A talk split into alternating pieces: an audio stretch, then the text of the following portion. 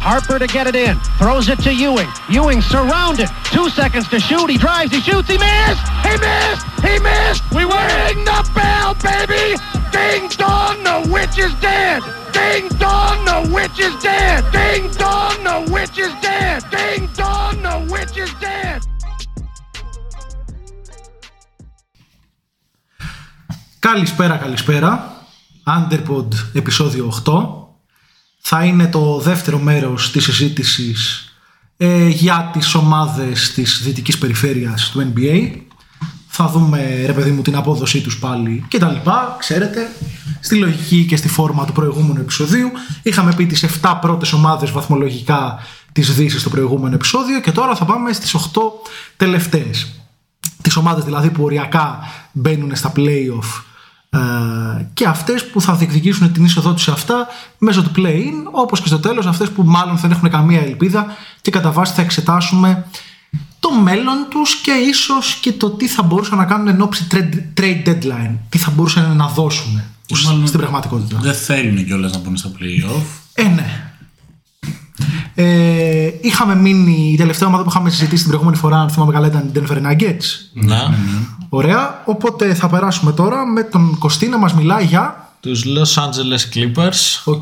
Μια ομάδα που εντάξει φετινή σεζόν μπορούμε να πούμε ότι σημαδεύεται από την απουσία του μεγάλου σταρ του Kawhi Leonard ε, Μείωσε αυτό τις προσδοκίες και ίσως το ταβάνι της ομάδας που θεωρούνταν μια contender ομάδα με τον Kawhi και τον Paul George σε αυτή τη σεζόν ήρθε να προσθεθεί και ο τραυματισμός του Paul George Έχασε αρκετά παιχνίδια. ε, Έχει παίξει μόλις 26 παιχνίδια φέτος Και θα χάσει μάλλον και αρκετά στη συνέχεια. Ναι, δεν έχει. Νομίζω είναι σίγουρα ένα μήνα εκτός και θα επανεξεταστεί η κατάστασή του. Ε, είχαν μπει αρκετά καλά στη σεζόν, πρέπει να πούμε βέβαια. Ο Πολ Τζόρτζ φάνηκε απελευθερωμένος με την απουσία του Καουάι. Είχε, όσο έχει προλάβει να παίξει σε 26 παιχνίδια, έχει 24,7 πόντους, 7,1 rebound, 5,5 assist, 2 κλεψίματα, με μια πολύ καλή παρουσία. Ήταν ο ηγέτης της ομάδας. Ίσως σε ένα ρόλο που έχει δείξει ο Πολ Τζόρτζ στην καριέρα του να του ταιριάζει και λίγο καλύτερα. Το συζητάγαμε και πέρσι στις offer έτσι, συζητήσεις μας ε, όταν τραυματίστηκε ο Καουάι στα, στα περσινά play-off ε, και η ομάδα του έπαιξε, οι Clippers παίξαν αρκετά παιχνίδια χωρίς αυτόν ότι ο Τζόρτζ είναι σαν να βρήκε τον εαυτό του, σαν να... Απελευθερώθηκε. Η, η ομάδα προφανώς δεν ήταν καλύτερη, ήταν χειρότερη γιατί έλειπε ο βασικός της και καλύτερος της μπασκετμπολίστας. Ωστόσο ο Πολ Τζόρτζ ανέβασε κατακόρυφα το, το επίπεδό του, περισσότερη μπάλα στα χέρια του, περισσότερες αποφάσεις, περισσότερα σουτ. Νομίζω ότι έκανε καλό και είχε μπει και πάρα πολύ καλά στη φετινή σεζόν και κρίμα που τραυματίστηκε. Ναι, ε, με αυτές τις συνθήκες η χρονιά για τους Clippers προμηνύεται μέτρια. Να δούμε και πότε θα γυρίσει ο Paul George. Ε, να πούμε ότι δυσκολεύονται αρκετά επιθετικά. Ε, έχουν το πέμπτο χειρότερο offensive rating στη λίγα με 106,7 η άμυνά τους μπορούμε να πούμε ότι είναι καλή με 106,8 αλλά μία σειρά παιχτών νομίζω δεν αποδίδουν τόσο καλά ελείψει και τον Star που θα τους έδιναν το πεδίο, τη δημιουργία, τα πιο ελεύθερα shoot. Έχουν χρήσιμους ρολίστες. Ναι, να Χωρίς πούμε... κάποιον όμως να είναι offensive ε, juggernaut, ρε παιδί μου. Ταλαιπωρούνται μωρέ πάντως και πολύ από τραυματισμούς και αυτοί. Δηλαδή και ο Ιμπάκα γύρισε με ένα σοβαρό θέμα στη μέση του που τον ταλαιπωρεί και Ναι, από πέρσι είχε χάσει πολλούς μήνες. Και ο Μάρκος Μόρους είχε πάλι θεματάκια. Και Εντάξει, η παρουσία επηρεάζει και τους αυτό. όσο έχουν παίξει δεν είναι και η καλύτερη. Σαν βετεράνοι κάπως της ομάδας. Ε, στα θετικά μπορούμε να κρατήσουμε νομίζω την παρουσία του Τέρες Μαν, ο οποίος κάνει μια καλή σεζόν. Σε συνέχεια των περσινών playoff. Ναι, ε, έχει βελτιωθεί αρκετά και αμυντικά. Ε, και ο Λουκ Κενάρντ επίσης είναι από τους πολύ βελτιωμένους παίχτες των Clippers. Ναι, ναι, ναι. Μιλάμε για ένα παίχτη που καταρχάς πέρσι στο μεγαλύτερο κομμάτι της σεζόν ήταν εκτός rotation ο Luke Ναι, ναι, ναι. Ενώ έχουν δώσει, αν θυμάμαι καλά, και pick πρώτου γύρου για να τον αποκτήσουν. Ε. Ε, Φέτος έχει βρει τον εαυτό του, σουτάρει καλά. Και λέγαμε κιόλας ότι ήταν ε, σημαντική προσθήκη όταν είχε πάει στους Clippers. Ναι, με ένα συμβόλαιο το οποίο θεωρούσαμε ότι δεν είναι πολύ καλό. Δηλαδή ήταν λίγο. είχε στοιχεία ε, υπερκοστολόγησης αλλά σίγουρα όταν σουτάρει 44% τρίποντο φέτος είναι ένας χρήσιμος παίχτης, πολύ χρήσιμος επιθετικά. Και να πούμε ότι είναι και πολύ βελτιωμένος φέτος τουλάχιστον τα metrics του στην άμυνα. Από εκεί που πέρσι σε 63 παιχνίδια είχε μείον 3,4 στο defensive VPM, φέτος είναι στο συν 0,2 που είναι μια μεγάλη βελτίωση Τεράστια. στα metrics του. Ε, τώρα για τους Clippers δεν ξέρω τι μπορούμε να πούμε. Νομίζω το κάπου εκεί θα κινηθούν. Στο best case σενάριο να επιστρέψει γρήγορα ο George να είναι στην κατάσταση που ήταν ε, ίσως να κυνηγήσουν ε, το, να μπουν στα play-off χωρίς το play-in που είναι δύσκολο να κυνηγήσουν έναν εκ των Lakers ή Την έκτη Mavericks. θέση, ναι. Ε, να πούμε βέβαια ότι υπάρχουν τα ρεπορτάζ που λένε ότι μάλλον θα προλάβει να γυρίσει νομίζω στα playoff και όχι στη regular ο Kawhi Leonard έτσι. Είναι, θα είναι πολύ σημαντικό πολύ σημαντική αυτή η επιστροφή για τους Clippers. Ε, εξαρτάται και σε τι κατάσταση θα γυρίσει.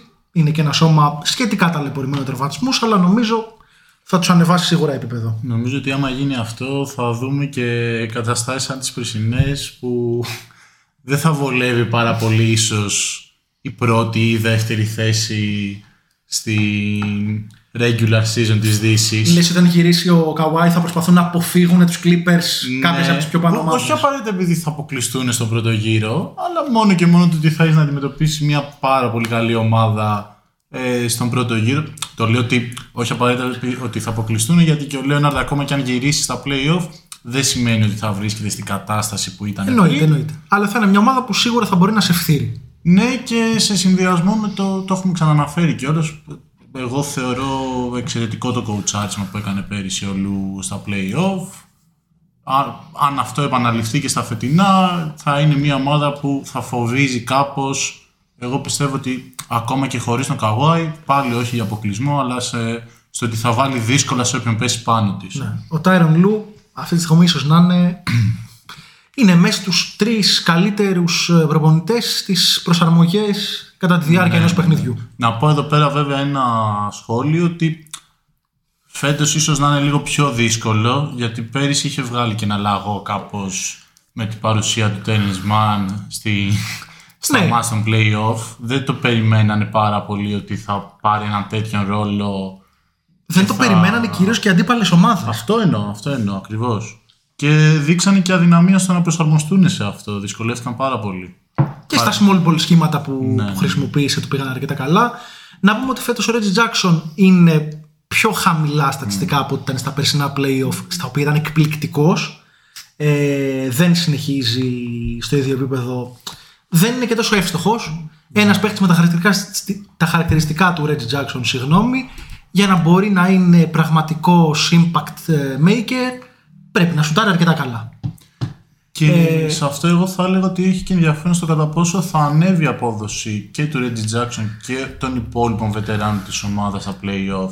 Εννοείται. Πιστεύω δηλαδή ότι στο, με το κίνητρο αυτό του ότι πάμε να παλέψουμε όπως και πέρυσι που μας έτυχε και ο τραυματισμός του Λέοναρτ που παρόλα αυτά το πάλεψαν και πήραν και μια πρόκριση η οποία ήταν πάρα πολύ σημαντική ότι πάλι θα δούμε μάλλον να ανεβαίνει η απόδοση αυτών των παιχτών ε, στα play-off. Οι Clippers έχουν χάσει και ρολίστες από το rotation τους σε αρκετά παιχνίδια, δηλαδή και ο Μάρκους Μόρις έχει γράψει μόλις 600 λεπτά, 602 συγκεκριμένα λεπτά τη φετινή σεζόν, χαμηλό το νούμερο. Ο Νίκολα Μπατούμ είναι κάτω από 600 λεπτά και αυτός έχει χάσει παιχνίδια. Ε, έχουν αναγκαστεί να παίξουν πολύ παραπάνω από ό,τι νομίζω υπολόγιζαν και θα έπρεπε τον Eric Bledsoe, ο οποίος συνεχίζει να μην κάνει μια καλή σεζόν. Ε, θυμάστε όσο ήταν στο Milwaukee ήμασταν με αυτούς που δεν θεωρούσαμε ότι το Milwaukee μπορεί εύκολα να πάρει πρωτάθλημα με τον Eric Bledsoe στη θέση του point guard ωστόσο ήταν ένας, δεν ήταν ένας κακός regular season player που δεν είναι Ναι. ε, συνεχίζει να μην σουτάρει καθόλου καλά το αμυντικό του impact δεν είναι αυτό που ήταν επουδενή ε, είναι πράγματα τα οποία τους δημιουργούν ε, τε θέματα. Ε, αυτό που έχει βγει ως κίνηση είναι ο Isaiah Hartenstein ως ε, backup 5 έχει δώσει χρήσιμα λεπτά. Δεν έχει παίξει πάρα πολύ και αυτός έχει χάσει παιχνίδια. Αλλά το impact του ειδικά στην άμυνα ήταν ε, σημαντικό. Στην πραγματικότητα ήρθε να καλύψει ένα κενό που είναι κυρίως τραυματισμών, δηλαδή του, του Ιμπάκα. κατά Στην κύριο πραγματικότητα λόγο. κυρίως του Ιμπάκα. Γιατί άμα ήταν καλά ο Ιμπάκα σε συνδυασμό και ότι υπάρχει και ο Ζούμπατς, μάλλον δεν θα βρίσκει πολύ χρόνο στο rotation. Ναι. Επίσης η άλλη κίνηση που του δώσανε συμβόλαιο έτσι ως ε, μια προσπάθεια να τον αναγεννήσουν αλλά και αυτός δεν έχει προσφέρει στην πραγματικότητα τίποτα τη φυσική σεζόν είναι ο Justice Winslow ένας παίχτης ο οποίος εδώ και χρόνια συζητιέται στο NBA το πώς ακριβώς μπορεί να προσφέρει, ποια είναι η καλύτερη του θέση κτλ. Νομίζω ότι αν συνεχίσει έτσι δεν είναι απίθανο να βρεθεί ακόμα και εκτός λίγκας στα επόμενα χρόνια Πολύ ο, πιθανό. ο Winslow. Θέλουμε να πούμε κάτι άλλο για τους Clippers; Όχι, νομίζω ότι τα Στο είπαμε όλα. play-in θα είναι δηλαδή και στο χειρότερο σενάριο κάτω από τους Timberwolves δεν μπορεί να είναι. Οπότε αναμένουμε με τι roster θα κάνουν finish στη σεζόν. Πιστεύεις δεν μπορούν να τερματίσουν κάτω από τους Timberwolves; Όχι, είπα. Στο χειρότερο Στο σενάριο να είναι χειρότερο κάτω τερματίζουν Α, κάτω από στο τους τέρμα- Timberwolves. Ναι, ναι, ναι. οκ, Ένατη οκ. δηλαδή. Ναι, ναι, ναι. Εκτός Δεν συγκλονιστικού πιστεύω ότι απρόπτου, αυτό είναι Οι το... Spurs, οι Blazers με την εικόνα που έχουν μέχρι τώρα Ναι. μπορούν να τους περάσουν. Οι Pelicans. Πάμε όμως στην ομάδα που αναφέραμε ότι ίσως να τους περάσει. Ε, τη Μινεσότα, τους Timberwolves, μια ομάδα που θεωρώ ότι έχει πολύ ενδιαφέρον φέτος.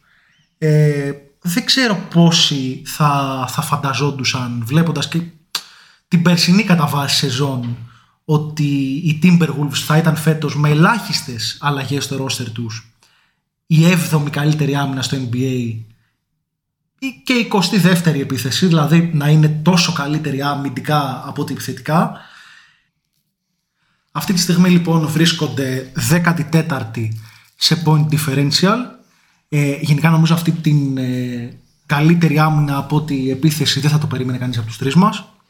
Να Ε, πούμε βέβαια για την περσινή χρονιά των Timberwolves ότι ήταν ε, μια χρονιά που και ο Towns είχε χάσει αρκετά παιχνίδια λόγω κορονοϊού, είχε και Σίγουρα. θέματα γενικά με την όλη κατάσταση της οικογένειάς του σε σχέση με τον COVID και τα λοιπά. Ήταν μια περίεργη χρονιά για τους Timberwolves. με αλλαγή προπονητή ε, το καλοκαίρι επίσης με αλλαγή και general manager λόγω του, του σκάνδαλου που, που προέκυψε με τον Γκέρσον Ρώσας αν δεν κάνω λάθος λέγονταν ο GM τους τέλος πάντων ε, νομίζω πως η Timberwolves είναι μια καλή ομάδα και με προοπτικές με εσωτερική βελτίωση και με μερικές κινήσεις περιφερειακά ε, να γίνουν μια πολύ καλή ομάδα. Δεν θα πω απαραίτητα μελλοντικοί contenders. Πάντως ε, ένας ε, πυρήνας ένα, ένα core ε, με τον Cat τον, Carter, Ca- τον Towns τέλος πάντων και τον Anthony Edwards είναι ε, ένας νεανικός κορμός με πολύ σημαντικό potential τη στιγμή που υπάρχουν και, και παίχτες νεαροί αυτή τη στιγμή που είναι πολύ χρήσιμοι ρολίστες ε, ειδικά ο, ο Vanderbilt ο οποίος κάνει ειδικά αμυντικά μια, μια φοβερή σεζόν και είναι ένας καλός παρτενέρ του Towns για να παίζει στη θέση 4 υπάρχει επίσης και ο Jaden McDaniels περσινός rookie στη δεύτερη του σεζόν φέτος έχει πέσει πολύ από άποψη σκοραρίσματος, από άποψη shooting efficiency αλλά παραμένει ένας εξαιρετικός και πολύ versatile αμυντικός. Ε, εμένα από τα prospects τα περσινά που δεν είχαν συζητηθεί αρκετά και μ' αρέσουν πάρα πολύ καταλαβαίνω τους περιορισμούς που έχει λόγω του shoot κτλ αλλά, αλλά θεωρώ ότι μπορεί να είναι πάρα πολύ χρήσιμος ε, σε μια διεκδικήτρια ακόμα και σε μια διεκδικήτρια ομάδα. Ε, αυτός ο οποίος ο παίχτης που νομίζω δεν περιμέναμε να έχει το impact ε, που έχει τελικά στη, στη φετινή σεζόν των Wolves είναι ο Patrick Beverly. Ε, ήρθε το καλοκαίρι για να αναλάβει τη θέση του point guard, στη θέση του Ricky Rubio. Κάνει μια πάρα πολύ καλή σεζόν. Έχει βοηθήσει ε, εξαιρετικά πολύ στο να, να αλλάξει το mentality της ομάδας αυτής ε, αμυντικά. Αυτή τη στιγμή έχει και ένα πάρα πολύ καλό EPM και defensive και offensive. Είναι δεύτερο στην ομάδα πίσω μόνο από τον Downs με plus 2,9 ε, συνολικό EPM. Ε, έχω την αίσθηση ότι είναι ένας βετεράνος ο οποίος τους έδωσε κίνητρο, τους έδωσε ένταση στο παιχνίδι τους, τους έδωσε χαρακτηριστικά τα οποία τους λείπανε. ε, έδωσε χαρακτήρα, ρε παιδί μου, αυτό που λέμε χαρακτήρα. Ε, αντίστοιχα, ε, πρέπει να μιλήσουμε πέρα από τα αγωνιστικά για τα χαρακτηριστικά, τα ηγετικά και τα ε, και τα μη τέλος πάντων αγωνιστικά όπως είπα του Ant-Man, του Anthony Edwards. Νομίζω πως αν υπάρχει ένας leader, ένας young leader σε αυτή την ομάδα δεν θα ήταν ε, άδικο να πει κανείς ότι αυτός είναι ο Edwards και όχι ο Towns. Παραπέμπω σε δηλώσεις του πριν από κάνα μήνα όπου έκατσε κάτω και έλεγε στους reporters του NBA για το, το πόσο εξαιρετικός είναι αγωνιστικά ο Towns και πώς πρέπει ο ίδιος ο Towns να καταλάβει τη, την, ε, την επιθετική του αξία να σταματήσει να, να σταματάει την μπάλα στο... να σταματήσει να σταματάει, OK. Okay. Ε, καταλαβαίνετε τι λέω. Όταν τη δέχεται στο post, αλλά να επιτίθεται κατευθείαν είτε σουτάροντας, είτε πηγαίνοντας προς το καλάθι, είτε διαβάζοντας την πάσα. Έδινε πασχετικά μαθήματα εντός εισαγωγικών στον Καρλ Αντώνι Τάουνς, έναν παίχτη ο οποίος είναι εξαιρετικά ταλαντούχος και είναι πολλά περισσότερα χρόνια στη Λίγκα από, από το ίδιος. Ε, την ίδια στιγμή ο Edwards έχει γίνει πιο efficient. Έχει σταματήσει να είναι ο, ο, ο αμυντικός Καραγκιόζης, έτσι πως μου άρεσε να λέω, που ήταν πέρσι, που είχε πολλά κακά διαβάσματα και κακές αποφάσεις στην άμυνα. Έχει ένα σώμα που του επιτρέπει να μπορεί να παίξει καλή άμυνα, οπότε άμα βελτιωθεί το ένστικτό του, άμα φτιάξει το ένστικτό του, νομίζω ότι έχει την προοπτική να γίνει ένας αρκετά καλός αμυντικός. Ε, ταυτόχρονα αμυντικά έχει βελτιωθεί πολύ τα τελευταία από πέρσι, αλλά και φέτος συνεχίζει στο ίδιο trajectory το Carl Anthony Towns. Ξέραμε ότι είναι ένα επιθετικό υπερόπλο από τη θέση του Σέντερ, ένα Σέντερ με πραγματικά ε, στοιχεία wing forward mm. τέλος πάντων στην, στην επίθεσή του που μπορεί να κάνει πράγματα και από την περιφέρεια. Ε, πλέον είναι και ένας όχι εξαιρετικός αμυντικά Σέντερ, αλλά όχι ένας παίχτης που σου κοστίζει να είναι αυτός που κατά βάση μαρκάρει στο ζωγραφιστό. Ε, δεν έχουμε αναφέρει το όνομα του Ντάντζελο Ράσελ. Δεν κάνει κακή σεζόν. Γενικά δεν είμαστε τρελοί φαν του Ντάντζελο Ράσελ, αλλά πρέπει να απονείμουμε τα, τα του Κέσσαρη στο Κέσσαρη. Μια χαρά είναι ο Ντάντζελο Ράσελ φέτος. Έχει βάλει και τα δύσκολα σουτ του, τα buzzer beaters του. Δεν είναι incredibly efficient, αλλά δεν είναι και τραγικά τα ποσοστά του. 35% τρίποντο, 42% mid-range, 52% κοντά στο καλάθι εκεί δεν έχει τη δύναμη και το σώμα να μπορεί να σκοράρει ε, καλά. Ε, δημιουργεί για τους συμπαίχτες του, βρίσκεται στο 32% σε, σε assist percentage, στο 96ο percentile στη λίγα. Ε, εγώ που θεωρούσα ότι δεν ξέρω πόσα πράγματα μπορούν να κάνουν με βασικό point guard του D'Angelo Russell, πλέον δεν θεωρώ ότι αν κάποια στιγμή προοπτικά μπορούσαν να τον ανανεώσουν και ίσως σε ένα όχι τόσο υψηλό συμβόλαιο, νομίζω ότι θα ήταν μια χαρά παίχτης για να παίζει δίπλα στον, ε, ως τρίτη επιλογή στον, δίπλα στον Towns και τον, ε, και τον Edwards. Νομίζω έχει βοηθήσει σε αυτό και πολύ η παρουσία του Beverly. Γενικά οι Timberwolves μου φαίνονται μια πολύ ισορροπημένη ομάδα. Και, και η βελτίωση και του Towns και του Russell νομίζω ότι είναι αποτέλεσμα και των παιχτών που έχουν δίπλα τους στο ότι μπορεί να καλύψουν τις αμυντικές τους αδυναμίες, να τους κάνουν και αυτούς καλύτερους αμυντικούς. Και είναι όντως ενδιαφέρον το project. Φέτος θα είναι στα play-in σίγουρα. Δεν θα είναι εύκολος αντίπαλος, θα πω εγώ, για κανέναν. Εύκολος δεν θα είναι, αλλά δεν νομίζω ότι μπορούν να πάρουν πάνω. Δηλαδή, άμα τερματίσουν 7η, μείνουν κανονικά μέσα στα playoff και παίξουν για παράδειγμα με, τους δεύτερο, με το δεύτερο Golden State όχι, όχι, απλά είναι να και πάρουν ένα, να ένα παιχνίδι. Εννοείται, εννοείται, εννοείται. Δεν είναι δεδομένο. Δεν είναι δεδομένο σίγουρα. Εγώ δεν θα τους έβαζα και σίγουρα στα φαβορή, να πω την αλήθεια. Για τα playoff. Για τα playoff σίγουρα. Ακόμα και τώρα. Ναι, άμα δηλαδή σε ένα πιθανό ματσάρισμα στα play-in είτε με τους Nuggets είτε με τους Clippers πάλι δεν, τους, δεν θα βάζα φαβορή τους ε, Timberwolves για να μπουν εκείνοι στο playoff. Α, OK, okay, ναι, ναι, ναι σε αυτή τη λογική. Θα συμφωνήσω full με τα σχόλια του Patrick Beverley. Οκ, και δεν το περίμενα και πάρα πολύ. Η αλήθεια είναι ότι το καλοκαίρι κάπως έπεσε απότομα η αξία του στα, για trade ε, κάπως λόγω της κατάστασης στα play-off. OK, okay, εντάξει, κυρίως λόγω του ότι δεν μπορούσε να μαρκάρει το Luka Doncic. Εντάξει, είναι και ζήτημα... It's a difficult task. Ναι, difficult, difficult task και είναι και Οκ, είναι και λόγω σωματοδομής, δεν μπορεί να μαρκάρουν όλοι οι παίχτες σε όλους τους παίχτες. Αυτό δεν αναιρεί ότι είναι ένας εξαιρετικός αμυντικός. Ακριβώς. Προφανώς και φαίνεται και φέτος.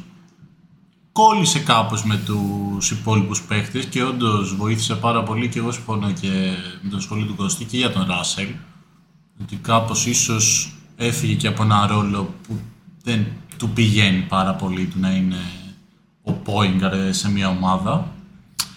Όχι να είναι ο, ο, ο point guard παραμένει. ε, Ναι, αλλά- Απλά δεν είναι αυτός ο οποίος επιφορτίζεται ε, τ- τον ρόλο της νούμερο ένα επιλογής στο σκοράρισμα και στη δημιουργία των Timberwolves. Αυτή τη στιγμή βρίσκεται με ελάχιστη διαφορά τρίτος στο usage. Δηλαδή πρώτος με 28% είναι ο Towns, ε, δεύτερος είναι ο Edwards με 27%, τρίτος ο Russell με 26%.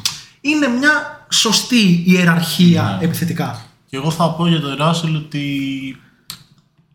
εγώ ακόμα με τις άποψεις ότι δεν μπορεί να σταθεί σε μια ομάδα που κάνει πρωταθλητισμό σαν μία από τις πρώτες ε, οψιόν, να το πούμε έτσι. Ε, Ούτε τρίτη.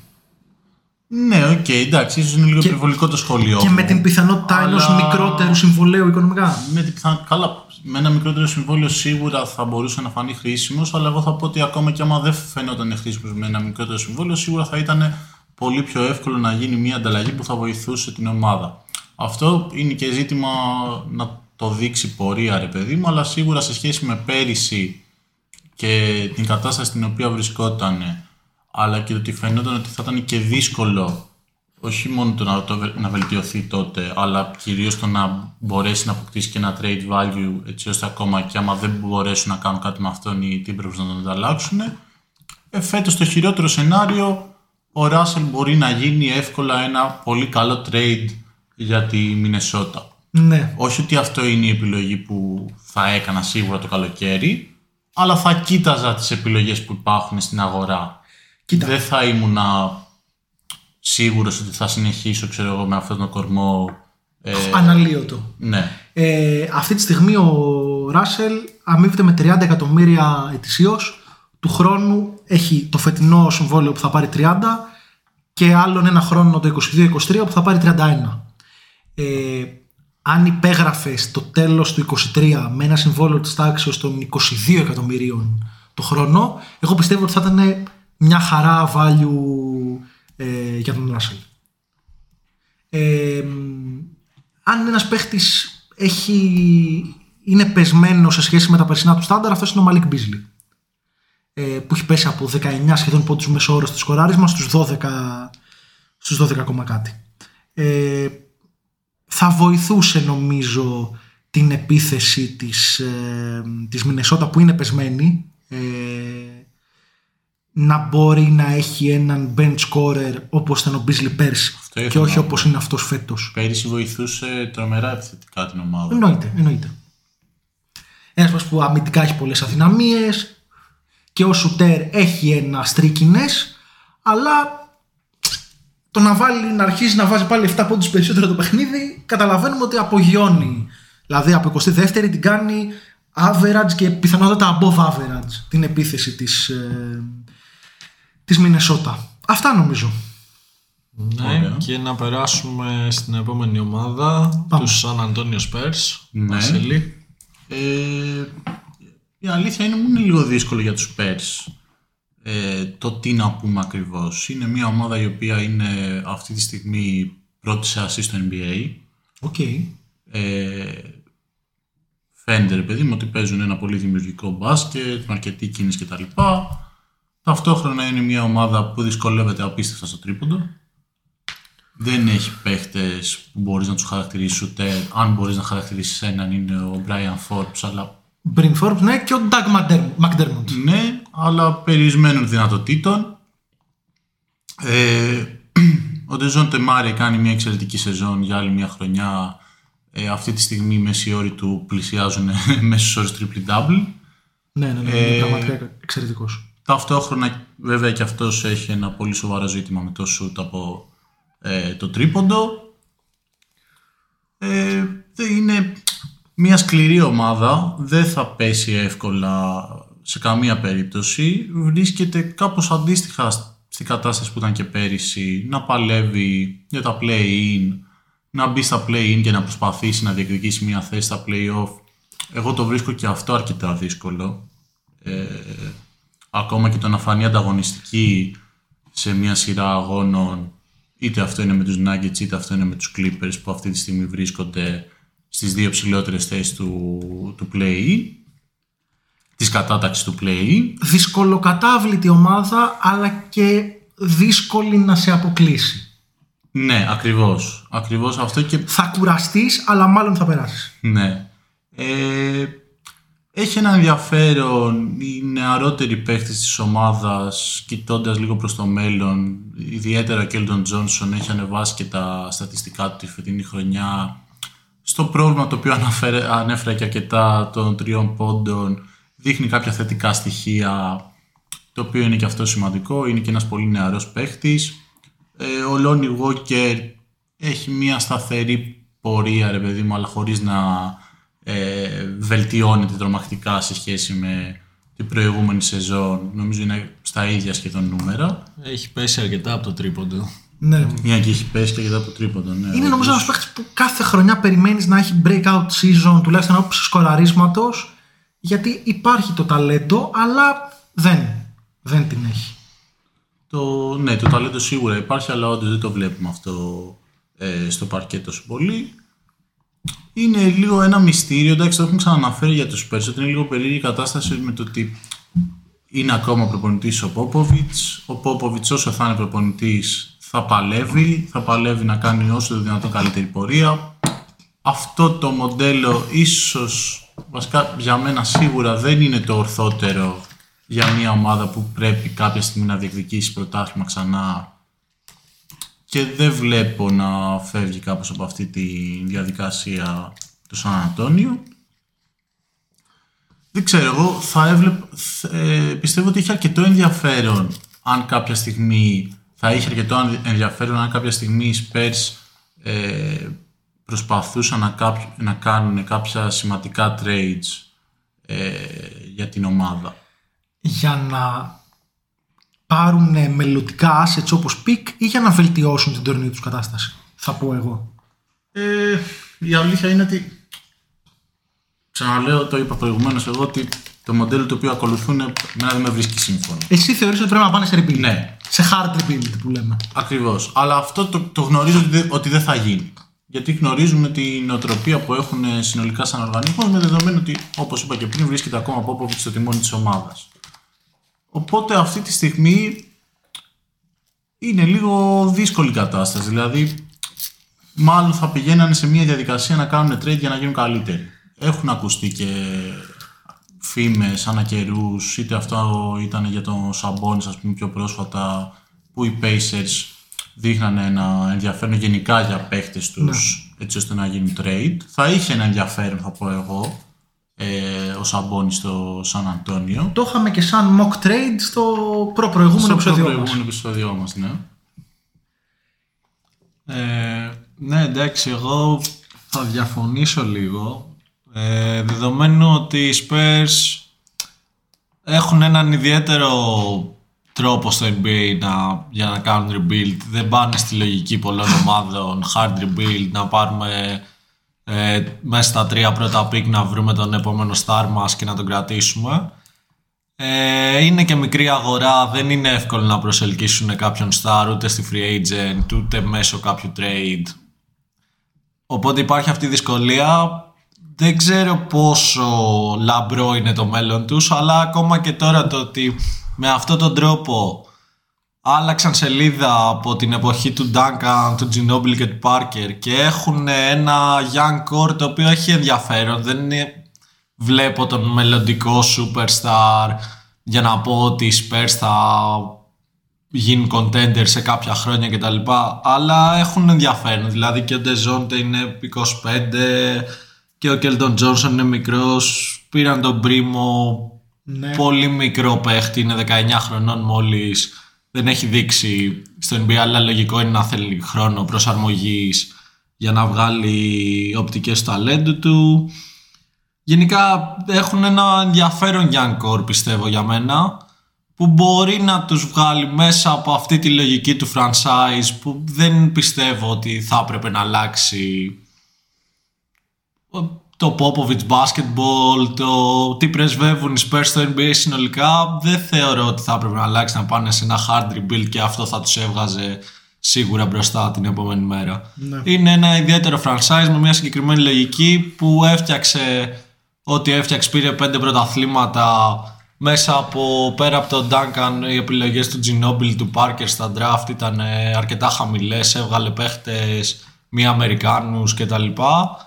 Ε, trust uh, Spurs Logic. Trust the, the Spurs logic. OK, όχι the process. ε, Εγώ δεν την εμπιστεύομαι καθόλου πάντως. Το, το λέω ξεκάθαρα. Το είδαμε Εγώ- και το The Process πώς πήγε. η, τα young prospects στο Spurs, συγγνώμη, αλλά εγώ δεν είναι ότι δεν τα βλέπω να γίνονται superstars. Τους περισσότερους δεν τους βλέπω να γίνονται να έχουν potential για all-star παίχτη. ναι, αλλά είναι όλοι πάρα πολύ καλοί.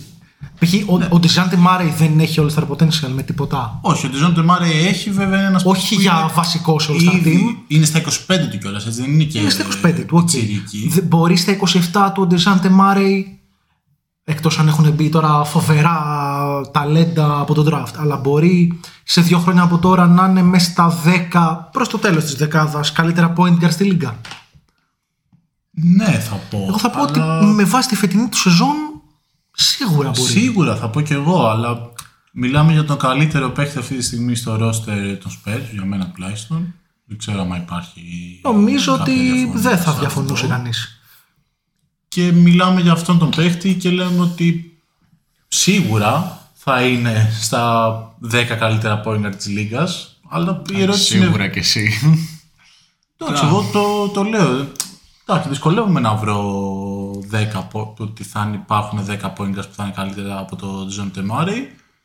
Παρ' όλα αυτά, να πούμε ότι είναι ένας παίκτης, το, το ανέφερα για πριν, ο οποίος έχει ένα βαρβάτο θέμα Στο shoot. παιχνίδι του που είναι το shoot. Εντάξει, φέτος το 34% δεν είναι κάκιστο. Στάρει και λίγο. Είναι βέβαια. καλύτερο από του Λούκα Ντόνσιτς, αλλά το volume είναι Ναι, μικρό. Το volume του Το είναι volume πολύ είναι μικρό.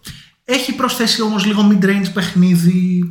Ε, Και η δημιουργία του έχει ανέβει από πέρσι. κατά πάρα πολύ σε σχέση ναι, με πέρυσι. είναι, παραμένει ένας εξαιρετικός αμυντικός. Σίγουρα. Ε, ένα παιδί με μέγεθος. Ναι, εγώ θεωρώ ότι γενικά είμαι πιο κοντά νομίζω στη λογική του Κωστή. Θεωρώ ότι αν μέσα από ένα trade το οποίο τους κόστιζε κυρίως μελλοντικά πράγματα και όχι ε, παίχτες από το σημερινό Young Core καταφέρναν να βρουν έναν ε, all-star θα πω μπασκετμπολίστα, δεν θα πω κάτι παραπάνω από αυτό.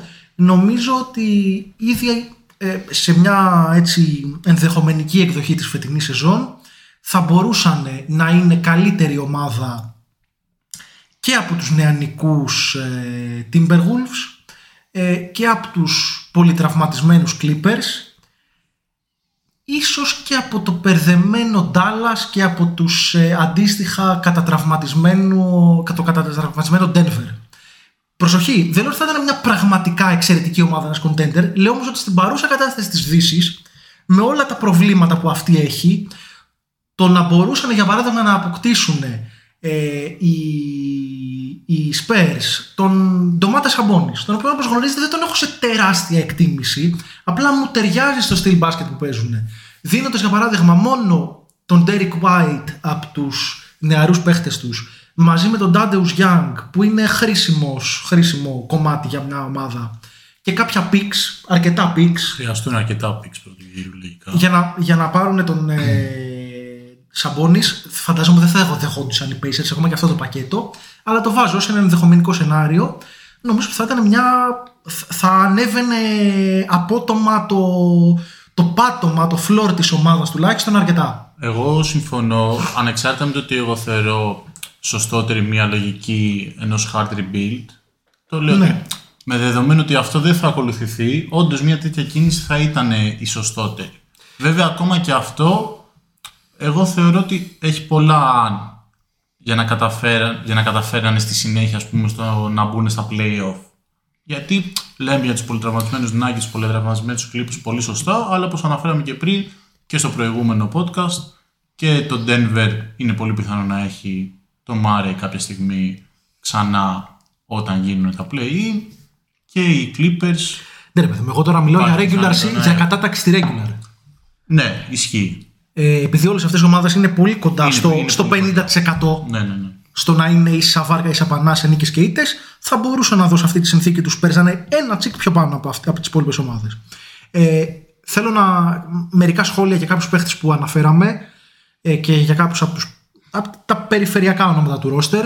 Ο Γιάκο Πουέλκιλ είναι ένα από τα καλύτερα αμυντικά σέντερ της Λίγκας, αλλά επιθετικά έχει ένα αρκετά χαμηλό ταβάνι. Ε, μπορεί να είναι το βασικό σέντερ. Ναι, αρκεί Να έχει πέσει. στις υπόλοιπε μπορεί να το τέσσερις στηρίξει. θέσεις να έχεις πραγματικά ε, πραγματικό offensive ε, potential. Ε, που αυτή τη στιγμή δεν υπάρχει ακριβώς με τον τρόπο που θα Σε ένα μπορούσε. πιθανό trade βέβαια με τους αμπώνεις που συζητάγαμε πιστεύω ότι θα ακολούσε εξαιρετικά ο Γιάκο Πόετλ για να καλύπτει ίσως και λίγο τα, Ως backup ή τα με αμυντικά συνύπαρξη κενά. Μία με τον Σαμπόνι στο 4. Συνύπαρξη, εγώ θεωρώ. Νιώθω ότι εκεί το spacing γίνεται φρικτό, αλλά Δεν είναι επειδή ήδη. οι Spurs, ναι, οι Spurs δεν φαίνονται να ενδιαφέρονται πάρα πολύ για το ζήτημα spacing ε, εδώ και πολλά χρόνια. Ε, ρε παιδί μου, να, να το πω απλά. Αν μια ομάδα θα μπορούσε και ένας προπονητής θα μπορούσε να κάνει ένα δίδυμο στο 4-5 με τόσο λίγο shoot όπως το Pueltl Sabonis να λειτουργήσει, αυτή η ομάδα είναι η Spurs και αυτός ο προπονητής είναι ο Greg Popovich. Σίγουρα. Ε, έχω μια μεγάλη αγάπη για τον παίχτη που λέγεται Κέλτον Τζόνσον. Τον θεωρώ ένα πάρα πολύ ωραίο prospect. Ένας παίχτης που παίζει με φοβερή ενέργεια, καλός αμυντικός, καλός μπουκαδόρος.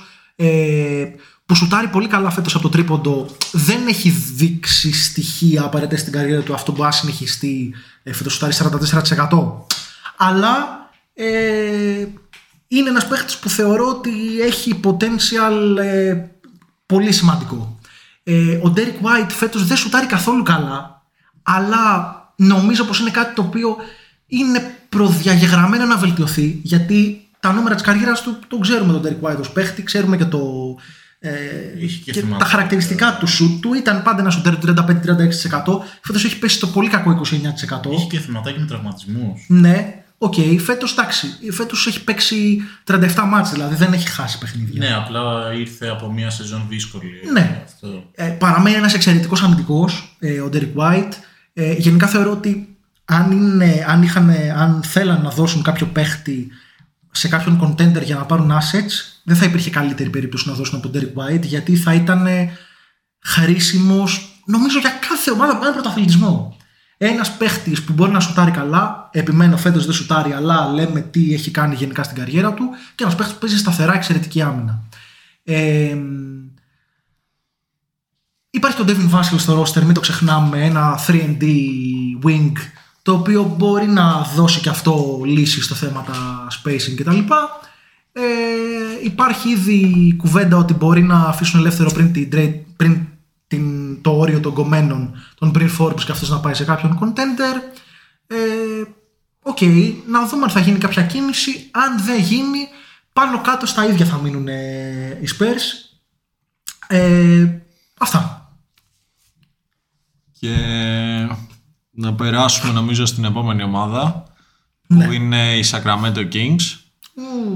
Τα έχουμε, έχουμε ξαναπεί λίγο για τους Kings ότι είναι ένα μπερδεμένο franchise. Έχουν σπάσει το ρεκόρ μη συμμετοχής σε playoff. Δεν θυμάμαι ακριβώς πόσα χρόνια είναι. Πολλά. Πάνω από 15.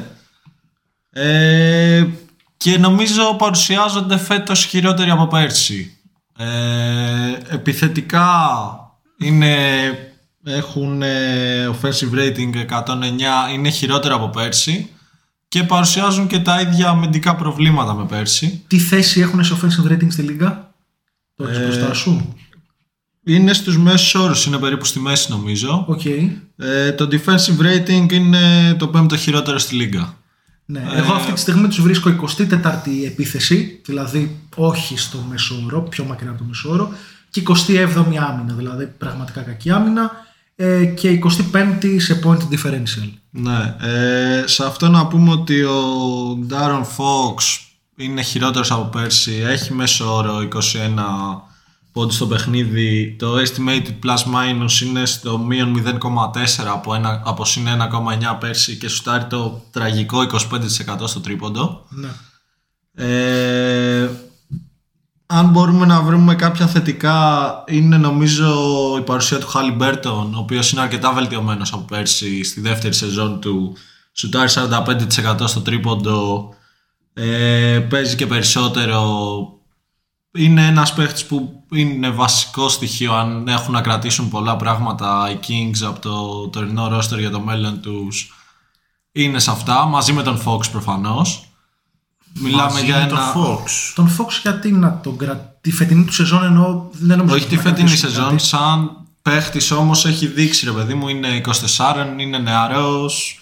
Πέρσι είχε κάνει μια αρκετά καλή σεζόν. Ρε παιδί μου, να σου το πω απλά. Ε, το καλοκαίρι υπήρχαν τα ρεπορτάζ για το ενδιαφέρον των Kings για τον Ben Simmons και οι Kings λέγανε κατηγορηματικά ότι δεν ενδιαφέρονται να δώσουν τον Diaron Fox. Με βάση τα όσα έχουν ακολουθήσει. Θα δίνανε ή θα δίναμε εμείς αν ήμασταν στη θέση τους τον Diaron Fox για να αποκτήσουμε ή να αποκτήσουν τον Ben Simmons. Εγώ θα απαντήσω ναι. ναι, και εγώ εντάξει. Και εγώ ε, πιστεύω θα αποκτήσουν. ναι. Και Προφανώς αν είναι να κυνηγήσουν ένα τέτοιο trade, ο Σίμον σίγουρα θα τους έκανε καλύτερους. Θα τους βοηθούσε σίγουρα αμυντικά. Ε, Νομίζω και δημιουργικά δεν θα ήταν κανείς ε, περίεργο να πει ότι θα είχε καλύτερο impact στο, στη δημιουργία σου για τους συμπαίκτες του από τον Diaron Fox. Σουτ έχει η ομάδα και ο Χαλιμπέρτον σουτάρει καλά. Ναι, και ο Ρίσον Barnes. Χόλμς είναι πεντάρι που δεν βγαίνει στο τρίποντο αλλά έχει mid-range παιχνίδι. Ο, ο Barnes μπορεί να Barnes σουτάρει. κάνει πολύ καλή σεζόν. Έχει 61% true shooting. Είναι το 80 στη λίγα. Ε, με Στο 40... 20 percentile. Ναι, ναι.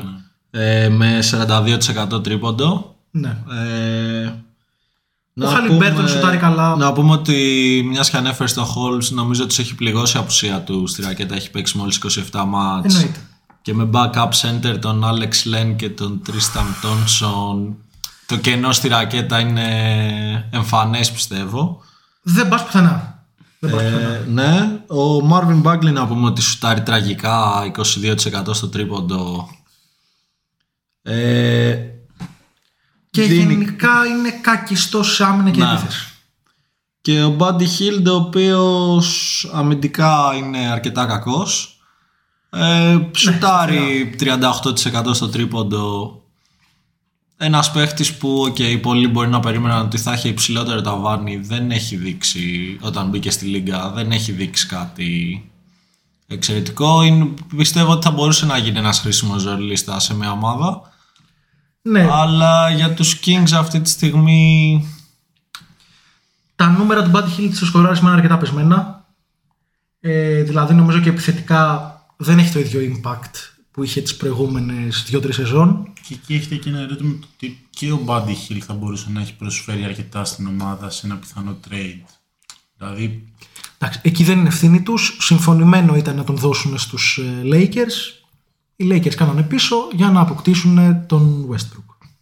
ισχύει αυτό, απλά γενικά εμένα βασικά ένα σχόλιο για τους Kings είναι ότι σε αυτή τη συζήτηση που κάναμε και πριν με, το, με ένα πιθανό trade του Fox με τον Simmons είναι η χημεία μεταξύ Fox και Halliburton που εγώ θεωρώ ότι η ομάδα θα έπρεπε να κάνει μια κίνηση που να πει ότι ποια, ποιο είναι το guard το οποίο θέλω να χτίσω την ομάδα μου την επόμενη μέρα. Εγώ θα διάλεγα τον Halliburton με δεδομένο ότι πιστεύω ότι θα μπορούσαν να πάρουν ε, και κάτι καλό δίνοντας τον De'Aaron Fox. Αυτό. Είτε αυτό είναι ο Simmons είτε είναι κάτι άλλο που βέβαια εντάξει, εκεί πέρα δυσκολεύει λίγο. Δεν να μπορώ πεις τι σκεφτώ είναι αυτό, ακριβώς ναι. τι, ποιο θα είναι αυτό. Ε, και το δεύτερο είναι ότι υπάρχουν παίχτες οι οποίοι είναι ε, αρκετά καλοί και θα μπορούσαν να βοηθήσουν εύκολα ομάδες που, κάνουν, ε, που είναι contenders. Και αυτή είναι και ο Buddy Hield, είναι ο Harrison Barnes που αναφέραμε πριν ότι κάνει μια εξαιρετική σεζόν. Και πιστεύω ότι και το trade value του αυτή τη στιγμή είναι ίσως στο πιο ψηλό σημείο που θα βρίσκεται. Ναι, στο πιο ψηλό δεν ξέρω, αλλά ένας παίχτη που μπορείς να πάρεις ένα με δύο ίσως pick πρώτου γύρου ή έναν καλό παίχτη, καλό νεαρό παίχτη. Ναι, και αυτό πιστεύω ότι χρειάζεται λίγο στο, αυτή τη στιγμή στο Sacramento. Να θυμίσω το mock trade του προ-προηγούμενου πάλι επεισοδίου, όπου οι Hawks δίνανε τον Danilo Gallinari και τον Cam Reddish, οι οι δύο παίχτες που είχαν ακουστεί περισσότερο από κάθε άλλον για να γίνουν trades στους Hawks, για να αποκτήσουν τον Harrison Barnes και τον ε, Davion, Davion Mitchell. Και ο Ντέβιον Μίτσελ θα ήταν το, ε, ο δεύτερο, ένας ακόμα παίκτης που θα ήθελα να σχολιάσω ότι πάλι θέλουμε να πούμε ότι και, και αυτός είναι ένας παίκτης ο οποίος έχει δείξει πολύ καλά στοιχεία Αμυντικά. αμυντικά. Επιθετικά είναι αρκετά αδύναμος. Δυσκολεύεται. Συμφωνώ. να- Είναι και στη ρούκη σεζόν του. Αλλά είναι ένας χρήσιμος παίκτης και πολύ μικρός που θεωρώ ότι θα Οπα, έπρεπε να πολύ του- μικρός δεν είναι. Τέσσερα χρόνια έπαιξε στο κολέγιο. Ναι, ισχύει αυτό. Α- παρόλο αν που δεν κάνω είναι- λάθος είναι 23 στα 24. 23 είναι, ναι. Ναι, ε, στα 24. Ε, ο Νταβιόν Μίτσελ δεν σούταρε καθόλου καλά. Προκαλεί ανησυχία γιατί και τα πρώτα του χρόνια στο κολέγιο δεν σούταρε καλά. Πέρσι σούταρε πολύ καλά και υπήρχε η κουβέντα κατά πόσο είναι one season wonder το shoot του, όχι ο Νταβιόν Μίτσελ ως παίχτης. Αυτή τη στιγμή οι ενδείξεις δεν είναι θετικές ως, προα- ως προς το αν τα περσινά του στατιστικά στο shoot ήταν ε, πραγματικά. Παραμένει ένας πολύ καλός αμυντικός, ένας παίχτης που μπορεί να τρέξει κάποια πράγματα στο pick and roll, όσο σουτάρει με το κακό 30% στο τρίποντο, θα είναι ένας παίχτης περιορισμένων δυνατοτήτων. Δεν θα είναι βασικό, δεν θα μπορεί να είναι βασικό guard στο NBA. Συμφωνώ, απλά το Sacramento δεν, δεν, θα έπρεπε, δεν θα έπρεπε. Αυτή τη στιγμή δεν μπορεί να το κάνει, γιατί υπάρχει και το δεδομένο ότι παίζουν αυτή τη στιγμή. Είναι ο De'Aaron Fox, είναι ο Halliburton, είναι ψιλογεμάτη στα guard και δεν μπορούν να του δώσουν και τόσο Να του σημαντικό δώσει χρόνο λες. χρόνο. Αλλά αν είναι κάποια χρονιά που θα έπρεπε να πάρει αυτό το χρόνο για να αποδείξει άμα μπορεί τελικά να φτάσει σε ένα καλύτερο επίπεδο, νομίζω ότι θα ήταν ε, Πάντως, κοίτα, το να παίζεις την πρώτη σου χρονιά στο NBA σχεδόν 25 λεπτά το παιχνίδι Δεν είναι και δεν λίγο. είναι λίγο. ναι, ισχύει αυτό. Δηλαδή τι, να τον κάνουν starting ε, point για της ομάδας τους, δεν θα το κάνουν. Γενικά, εδώ πρέπει να γίνει ένα σχόλιο σε σχέση με το play-in και, τα, και τις προσδοκίες που δημιουργείς στις ομάδες. Ε, τα τελευταία τα χρόνια που υπάρχει το play-in, νομίζω ζούμε τις πιο βαρετές trade season που έχουν γίνει ποτέ στο NBA. Γιατί, γιατί οι ομάδες που δεν τα πάνε καλά δεν αποφασίζουν να δώσουν παίχτες καλούς που μπορεί να έχουν. Βλέπε τους Kings που δεν φαίνεται να θέλουν να αποχωριστούν τον Barnes, τον uh, Buddy Hield ε, τουλάχιστον μέχρι στιγμής, Τον τον Holmes. Rishon Holmes. Γιατί, γιατί σου λένε υπάρχει το play θα κυνηγήσω τη δέκατη θέση, την ένατη θέση. Οπότε από αυτή την έννοια ενώ έχει αυξήσει τον ανταγωνισμό και ειδικά στις τελευταίες εβδομάδες του πρωταθλήματος παράγει πολύ πιο ανταγωνιστικά παιχνίδια από αυτά που βλέπαμε πριν εφαρμοστεί το play έχει κάνει βαρετότερους τους μήνες του Γενάρη και του Φλεβάρη που συνήθως οι κινήσεις και οι φήμες για τις πιθανές κινήσεις ήταν πολύ περισσότερες. Ε, έχουμε κάτι άλλο να πούμε για το, για το Σακραμέντο. Δεν νομίζω. Δεν νομίζω. Ε, νομίζω πως είναι άσκοπο το κυνήγι τους πάντως για τη θέση του play-in. Δηλαδή και να μπουν δεν βλέπω να είναι μια ομάδα που θα κάνει ζημιές. Δηλαδή νομίζω πως πολύ περισσότερο θα κουράσουν και θα δυσκολέψουν μια ομάδα οι Spurs από ό,τι θα κάνανε οι Kings. Πάμε όμως και στην ομάδα που είναι πολύ κοντά βαθμολογικά με τους ε, Kings. Μιλάω για το Portland, το οποίο τους νίκησε και χθες. Τα πήγαμε λίγο αντίστροφα τη σειρά για να μην μπερδευτείτε. Γράφουμε δύο μέρες μετά από το προηγούμενο επεισόδιο το σημερινό μας. Ε, οι Blazers είναι η δέκατη επίθεση στη Λίγκα και η χειρότερη άμυνα, η τριακοστή. 24η συνολικά σε, σε point ε, differential. Θα ξεκινήσω από το συμπέρασμα γιατί το έχω μεγα- γράψει με μεγάλα κεφαλαία γράμματα αν και η αλήθεια είναι ότι υπάρχουν αντικειμενικές συνθήκες που αυτό θα πω το κάνουν δυσκολότερο. Αυτό που έχω γράψει είναι ότι το συμπέρασμα της σεζόν του, του Portland θα πρέπει να είναι το trade Lillard. Ότι παιδιά δώστε τον. Δώστε τον. Δεν πάει κάπου το πράγμα. Ο μόνος λόγος που αξίζει, αν αξίζει, να παραμείνει ο Lillard ε, στο ρόστερ του Portland είναι γιατί ξέρουμε τι Homer είναι, τι άνθρωπος ο οποίος στην καριέρα του πάντα έλεγε ότι θέλει να παίξει μόνο σε μία ομάδα στο Portland και έχει μία όμορφη ιστορία ρε παιδί μου αυτό το, αυτό το, το πράγμα.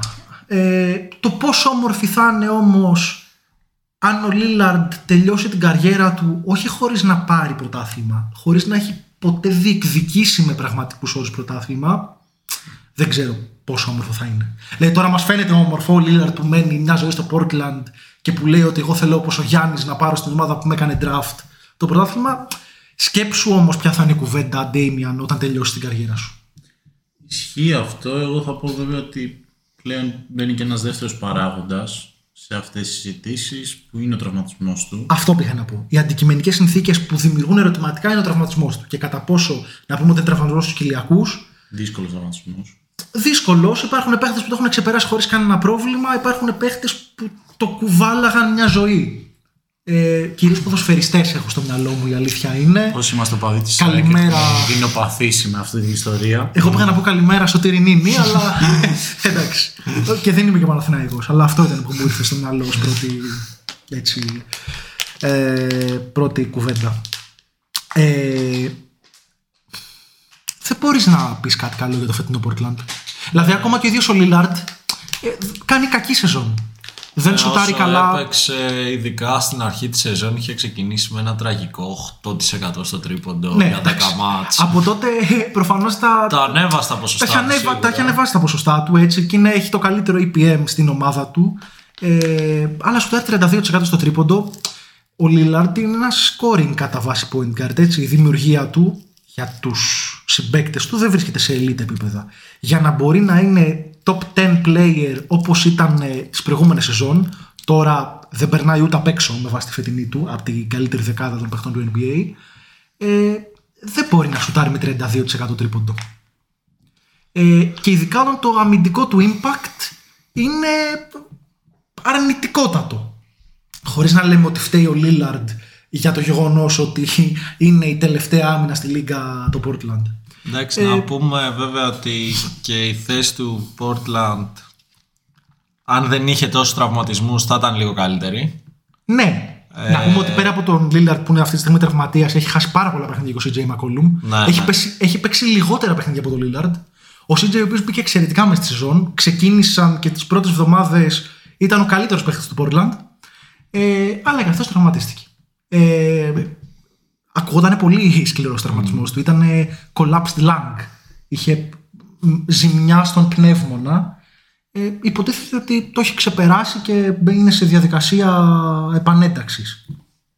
Από εκεί και ύστερα μην με ρωτάτε περισσότερα. Γιατρός δεν είμαι. Ναι, όχι. Απλά ε, οφείλεται και αυτό το ότι το Portland δεν, βλή- δεν βρίσκεται στη, συγκ- στη συνηθισμένη μετριότητά του. Μια ομάδα που θα μπει στα playoff και θα αποκλειστεί. Ναι. Που ήταν τα προηγούμενα χρόνια. Ε, εντάξει, έχει κάνει κάποιες υπερβάσεις ή κάποια underachievement, Και αλλά τώρα αυτή τη στιγμή είναι ένατη, ξέρω εγώ. αυτή τη στιγμή είναι 12η. Ω, συγγνώμη. Έχω χάσει το μέτρημα. Να σε καλά, Κωστή.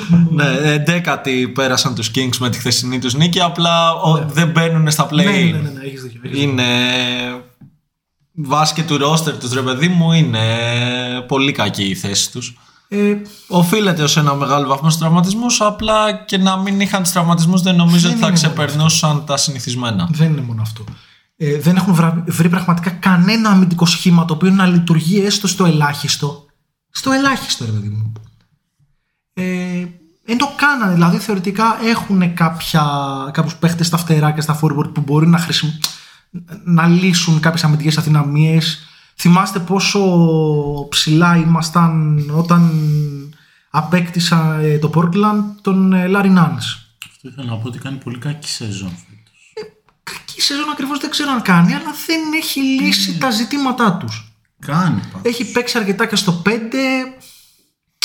Δεν, δεν είναι αυτό που περιμέναμε. Δεν είναι αυτό που περιμέναμε. Ο Κόνβινγκτον κι αυτός από τις χειρότερες σεζόν νομίζω που, που έχει κάνει. Δεν ξέρω τι μπορεί να πει κανείς ότι είναι θετικό. Η, η βελτίωση επιθετική του Σάιμονς Αυτό θα έλεγα ότι αν Ε, βρίσκω να ένα κάνουμε μια θετικό- ιδιαίτερη αναφορά στους 43 πόντους που έβαλε στους Hawks. Να για κάνουμε, να, κάνουμε κερδίσουν όσους, οι όσους Blazers. θέλετε. ε, όχι όσους μόνο θέλετε. τα- Απλά θέλω κάθε φορά που σε αυτό το podcast τουλάχιστον μέχρι να πω «Ok, stop». Αναφερόμαστε στην ομάδα της Ατλάντα να αναφερόμαστε σ- στα κουφάρια των Hawks ή στο ζόμπι των Hawks γιατί αυτό το πράγμα ζωντανός έτσι, οργανισμός δεν είναι.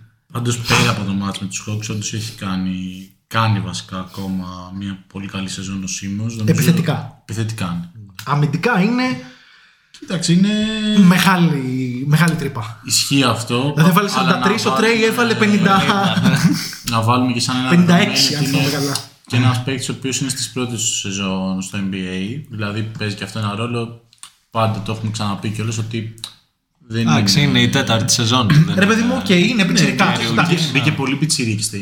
Ναι, ναι, 22 Είναι είναι. μόλις 22 χρονών. Εγώ θα έλεγα ότι και ο, ε, και ο Νασιρ Λίτλι είναι ένας λόγος ε, Ναι. να αισιοδοξούν σε έναν βαθμό οι Blazers για το μέλλον. Αν και Γιατί δεν, είχε είναι impact και την προηγούμενη χρονιά καθόλου μηδενικό. Σωστό. Αν και δεν είναι ότι. ενώ έχει πέσει λίγο και σε ποσοστά σε σχέση με την περσινή σεζόν, αλλά βρίσκει και ένα χρόνο λόγω και τραυματισμών να παίξει περισσότερο. Θα είναι θετικό το να ε, αποκτήσει έναν σο- σημαντικότερο ρόλο στο μέλλον τους. Καλός επιθετικά μπασκετμπολίστας δεν είναι και δεν πρόκειται να γίνει ποτέ πραγματικά καλός ο Νασερ Λίτλ. Ένα παίχτη που με πάρα πολύ ενέργεια, ο οποίος έχει το σώμα να μπορεί να παίξει κάποια στιγμή καλή άμυνα. Ε, είναι ένα τριάρι, μάλλον τριάρι, το οποίο θέλει να έχει κάθε καλή ομάδα στο ρόστερ της και ας μην είναι βασικός. Αυτό που πες για τον Σίμονς δεν διαφωνώ ότι κάνει μια σταθερά καλή σεζόν επιθετικά. Απλά ρε παιδί μου δεν είναι ότι άμα που λέει ο λόγος κάποια στιγμή κάνουν trade το Lillard, το Portland θα πει εντάξει θα χτίσω μια ομάδα με βασικό point guard του μέλλοντός μου τον αν φέρνει Simons. Δηλαδή Ναι, ναι, ναι, όχι, συμφωνώ. Απλά είναι ένας νεαρός παίκτη που θα μπορούσε να βοηθήσει αρκετά. Ναι, ρε παιδί σε μου, που μια- έχει νόημα να δεις πού μπορεί να φτάσει. Αλλά άμα έχουν, ρε παιδί μου, το νούμερο ε, δύο pick σε κάποιο μελλοντικό draft, το νούμερο ένα pick σε κάποιο μελλοντικό draft και ο καλύτερος παίχτης του draft είναι point guard, δεν θα πούνε ναι, ρε γαμώτο, Εννοείται. δεν θα το πάρω γιατί έχω τον Anfernee Simons. Εννοείται αυτό. Δεν, δεν το συζητάω. Αυτό ακριβώς. Ε, Ξέρω, θα έχει ένα ενδιαφέρον να συζητήσουμε πέρα από το mega trade που ανέφερες. το να δώσουν το Lillard. το να δώσει το Lillard, το πώς θα βλέπαμε άλλες κινήσεις. Εντάξει, αυτή τη στιγμή που δεν ξέρουν αν θα γυρίσει ο Λίλαρντ, νομίζω μέσα στη σεζόν δεν έχουν αποφασίσει πια πώς θα ξεπεράσει το πρόβλημα στους κοιλιακού κτλ. Δεν νομίζω ότι είναι και. Αν αποφασίσουν ότι ο Lillard βέβαια δεν γυρίσει τη φετινή σεζόν, Ρε παιδί μου, γυρνάει αύριο το πρωί ο Lillard, ωραία. Φοράει τη φανέλα του και μπει στο προπονητικό κέντρο του Portland. εσύ λες και τότε. Και, και τότε, Συμφωνώ. περίμενε, και τότε. Ναι. Έχει κάποιο νόημα αυτή τη στιγμή να δώσουν για παράδειγμα τον CJ και Pix για να πάρουν το Simmons; Θα τους αλλάξει ε, το, το, το trajectory τη φετινή σεζόν; Τη φετινή σεζόν σίγουρα. Με κάποιο Ο- συνταρακτικό εγώ τρόπο. δεν ανέφερα αυτό. Εγώ ίσα ίσα μπαίνω στη λογική ότι αν ο Lillard ε, μείνει τελικά στα πιτ μέχρι το τέλος της σεζόν. Ναι. Που για εμένα σημαίνει ότι πάνω κάτω μάλλον οι Blazers δεν θα καταφέρουν να διεκδικήσουν κάποια θέση στα play-off. Τίποτα απολύτως. Θα διεκδικήσουν ένα πάρα πολύ καλό pick. Συμφωνώ. ε, τότε έχει νόημα να παραμένει στο roster ας πούμε ο Covington. Για μένα δεν έχει ούτε και τώρα. Εγώ λέω διαλύστε το το μαγαζί. Ναι. Εγώ λέω δώστε το Lillard. Θα πω μη δώστε τον Convington. Αυτό λέω ότι και πέρα του Lillard εγώ θα έβλεπα θε- με θετικό μάτι τουλάχιστον το να πούνε ότι διάφοροι ρολίστες που θα μπορούσαν να φανούν χρήσιμοι και σε ομάδες που κάνουν ε, που είναι contenders ότι πάμε κάπως να τους ξεφορτωθούμε για να πάρουμε πράγματα για το μέλλον μας. Κάνω μια παρένεση αυτή τη στιγμή. Επειδή ξέρω, έτσι δεν λένε ε, σε κάποιες ενημερωτικές εκπομπές έτσι υψηλών κλιμακίων. Επειδή ξέρω ότι μας ακούνε στη δίκη του Portland, ό,τι έχετε, δώστε μου. Δώστε μου. Και ίσως να, βρείτε, να ψάξετε να βρείτε και ένα προπονητή ο οποίος να είναι καλύτερος από τον Billups, γιατί πέραν του γεγονότος ότι Και να μην είναι και μαλάκα. του παρελθόντος του που το είχαμε σχολιάσει στην off-season, ας μην το ξαναθέσουμε και τώρα. Ε, δεν δείχνει ότι είναι ένας προπονητή ο οποίος ε, τουλάχιστον άμεσα μπορεί να προσφέρει ως head coach σε μια ομάδα NBA. Δεν έχει λύσει ούτε ένα από τα προβλήματα της, της ομάδας. Μπορεί να έχει δημιουργήσει προβλήματα, αλλά Μπορεί να τους έκανε ακόμα χειρότερη άμυνα από ό,τι ήταν και να ε, δημιουργήσει πριν. προβλήματα όχι μόνο σε αγωνιστικό επίπεδο θα πω εγώ, αλλά και με την όλη κουβέντα που αναφέρουμε, την οποία πιστεύω ότι έχει επηρεάσει και το Νομίζω κλίμα. ότι εντός της δυστυχώς ομάδας. δεν είναι αυτό το οποίο επηρέασε, αλλά τέλος πάντων. Ένα τελευταίο πράγμα. Ο Λίλαρντ είναι 31. Το συμβόλαιο που έχει είναι μέχρι τα 34 του. Στα 34 του τη σεζόν 24-25 είναι player option. Ε, η αγωνιστική του πτώση φέτος είναι δεδομένη. Το καλοκαίρι, αν δεν κάνω λάθος, ή αυτό, αν δεν είναι αυτό, είναι σίγουρα το επόμενο καλοκαίρι, αλλά νομίζω είναι αυτό το καλοκαίρι, ο Λίλαρντ μπορεί, και η λογική λέει, ότι θα ζητήσει Supermax Extension. Που σημαίνει να πληρώνεται μέχρι τα 37 του 50 εκατομμύρια το χρόνο. Συγγνώμη, εγώ στον Λίλαρντ δεν θα έδινα αυτό το συμβόλαιο. Ναι, αλλά εδώ Και για να μην μπούμε σε αυτή τη διαδικασία, επειδή θα είχε κόστος και για το image του franchise μια τέτοια σύγκρουση, αυτό. δώστε τον. Κύριοι του Portland, δώστε τον όσο προλαβαίνετε. Και πάρτε 9 picks όσα παίρνεις για έναν superstar. Ναι, εγώ θα πω κιόλας ότι μια κίνηση να δώσει τον Lillard το Portland δεν θα την έβαζε σε μια διαδικασία hard rebuild από την πρώτη μέρα. Θα μείνουμε 10 χρόνια εκτός playoff, θα πω εγώ. Καλά, 10 χρόνια δεν ξέρω, αλλά θα την έβαζε. Hard bill. Δηλαδή, αν δώσει τον Lillard, δεν θα κρατήσει τον McCollum. Αυτό θε... Ναι, απλά Δεν θέλω θα να κρατήσει πω τον Covington. Ότι έχει παίχτες οι οποίοι θα μπορούν να γίνουν τρίτοι που να τους δώσουν πολλά πράγματα. Δεν είναι απαραίτητο ότι θα Ναι, ρε πήγαινε παιδί σε μου. ένα. Εννοώ, μπορεί- Ότι δεν θα βλεπόταν την επόμενη μέρα. Μπορεί ο, Και είναι- ο CJ να μην γίνει trade για picks, άμα πάρουν πολλά picks για τον Lillard, να γίνει trade για κάποιον νεαρό εξελίξιμο μπασκετμπολίστα. Ναι, και υπάρχουν και άλλοι παίκτες. Δηλαδή, σε, σε ένα πιθανό trade του Lillard μετά υπάρχει και ο Νούρκιτ. Τον κρατάς στα 27 του μετά ενώ έχεις κάνει ανταλλαγή το Lillard. Να μου πεις και πόσο καλά πράγματα θα πάρεις πίσω. Οκ. Ρε παιδί μου, ναι, όλοι παιδιά Εντάξει, αυτή τη οκ, στιγμή νομίζω. το πουλάω όλα το σπίτι συνοψίζονται και ό,τι στο άκουγες εσύ διαλύστε και το, ο- οκ. Κοίταξε εσύ και τα ζήσαμε μαζί. Μα άμα ανταλλάξει το Lillard εκεί πάει από μόνο του. Δεν μπορείς να κάνεις κάτι εννοείται. διαφορετικό. Είναι ακριβώς αυτό. Το πουλάω το σπίτι. Μη σου πω, ε, Anfernee Simons, τι μπορείς να μας φέρει πίσω. Κάποιο pick. Πλάκα κάνω. Θέλω να πούμε κάτι για τον Νόρμαν Πάουελ, ο οποίος παίζανε το. Νομίζω- από τα λίγα Ναι. καλούτσικα πράγματα στο Άλλο Portland. ένα καλό trade. Καλό fit δεν ήταν ποτέ με τον. ε, Δηλαδή το μόνο πράγμα που έλυνε το να φέρεις τον Πάουελ ε, δίπλα στο, στο Lillard και τον Μακόλουμ ήταν ότι μπορεί όποτε χρειάζεται ο Μακόλουμ να τρέχει τα second unit σου και να μην χάνεις επιθετική, ε, επιθετικό το επίπεδό σου στην επίθεση τότε. Δεν το δίνεται για αυτόν. Δεν το δίνεται Να για πάρει αυτόν. και χρόνο και ο Λίτλι. Εντάξει, δεν έχει νόημα να μιλάμε Όχι. για το πόσου παίχτες Όχι, πρέπει όχι. να δώσεις το οι Blazers. Α ζητήσουμε συγγνώμη από τους Σοκράτες. Ε, να περάσουμε στην επόμενη ομάδα εκεί κοντά βαθμολογικά Βεβαίως. Τη Νέα Ορλεάνη. Στους νικητές της. Οι νικητές της off-season για τον Βασίλη, από τους νικητές μάλλον, Εντάξει, τους είχα βάλει τελευταίους. Να το πούμε αυτό. Τρεις λέγαμε ο καθένας, εντάξει. δεν τράπηκε να τους αναφέρεις. Όχι, δεν ήταν, τε, ήταν Ήταν τελευταίοι. ο έβδομο Α, ήταν. όδο. Ναι, γιατί του είχαμε αναφέρει κι άλλους. Ο, ο Θοδωρής σίγουρα μου είχε πάρει δύο-τρει. Ε, Ε, ναι. εντάξει, να πούμε για αυτήν την ομάδα. Ρε παιδί. Ε, να Εντάξει, πω για σαν την γενικό κατάσταση του σχόλιο- Ζαϊόν νομίζω την έχουμε ξανασχολιάσει. Το- Πρέπει να ακουστεί και δεύτερο σερή podcast τη λέξη παιδοβούβαλο στο... στον αέρα. Νομίζω ότι φτάνει. μία, Νομίζω ότι φτάνει. μία, φτάνει Νομίζω μία. ότι φτάνει. Ε, εντάξει, για μένα είναι σοκαριστικό. Η σοκαριστική η έλλειψη διάθεσης που υπάρχει και όλες από τους Pelicans. Δηλαδή βάζεις όλα τα προβλήματα που έχουν ε, ε, ζητήματα fit ακόμα του roster πριν καν ξεκινήσει η σεζόν και φανούν όλα τα προβλήματα και των τραυματισμών εντάξει με προφανέστερο ε, του Zion αλλά και του Ingram που έχασε πολλά μάτς με τις ανταλλαγές που είχαν γίνει Εντάξει, βασικά με τη μία ανανέωση του, του Λόνζο που ακόμα και όταν τους έβαζα στις νικητές του της off season μου αναγνωρίζαμε όλοι εδώ παρέα και οι τρεις το πόσο κακή κίνηση ήταν. Εντάξει, και ο Ingram να πούμε ότι πέρα από κάποιες βραδιές είναι αρκετά κακός. Ναι, αυτό θέλω να πω. Παραμένει ένας δεν έχει αρκετά κάποιος κακός σοβαρός αμυντικός. τραυματισμός. Όταν λέω για την έλλειψη διάθεσης ήταν κακός αμυντικός ο Ingram όντως. Α, Φέτος είναι και ακόμα χειρότερος. Το point differential του είναι πεσμένο κατά 4,5 πόντους, κάτι τέτοιο περίπου σε σχέση με την περσινή σεζόν. Οκ. Ε, Εντάξει, στα, Εγώ να σου πω την στα αλήθεια, τον- EPM νομίζω Τον είχα επιθετικά χειρότερο πέρσι έχει- από ό,τι φέτος αμυντικά. Ναι, Αλλά και Ε, εγώ το αυτό. συνολικό έλεγα. Το συνολικό, Ναι, ναι, ναι. το συνολικό point differential του Αυτό έχει να κάνει όμως, είναι άμεσα συναρτημένο με το point differential της ομάδας. Ναι. ισχύει, αν και δεν είναι ότι και πέρυσι κάνανε μια τρομερή σεζόν. οι Pelicans. Όχι, αλλά υπήρχε μια περίοδος που δεν ήταν κακή. Ναι, ισχύει. Είχε κάνει και κάποιους μήνες σε Ζαϊόν που ήταν. ε, Που ήταν εξαιρετικός. συγκλονιστικός. συγκλονιστικός. Στο, πάνω στο πείραμα point Zion κτλ.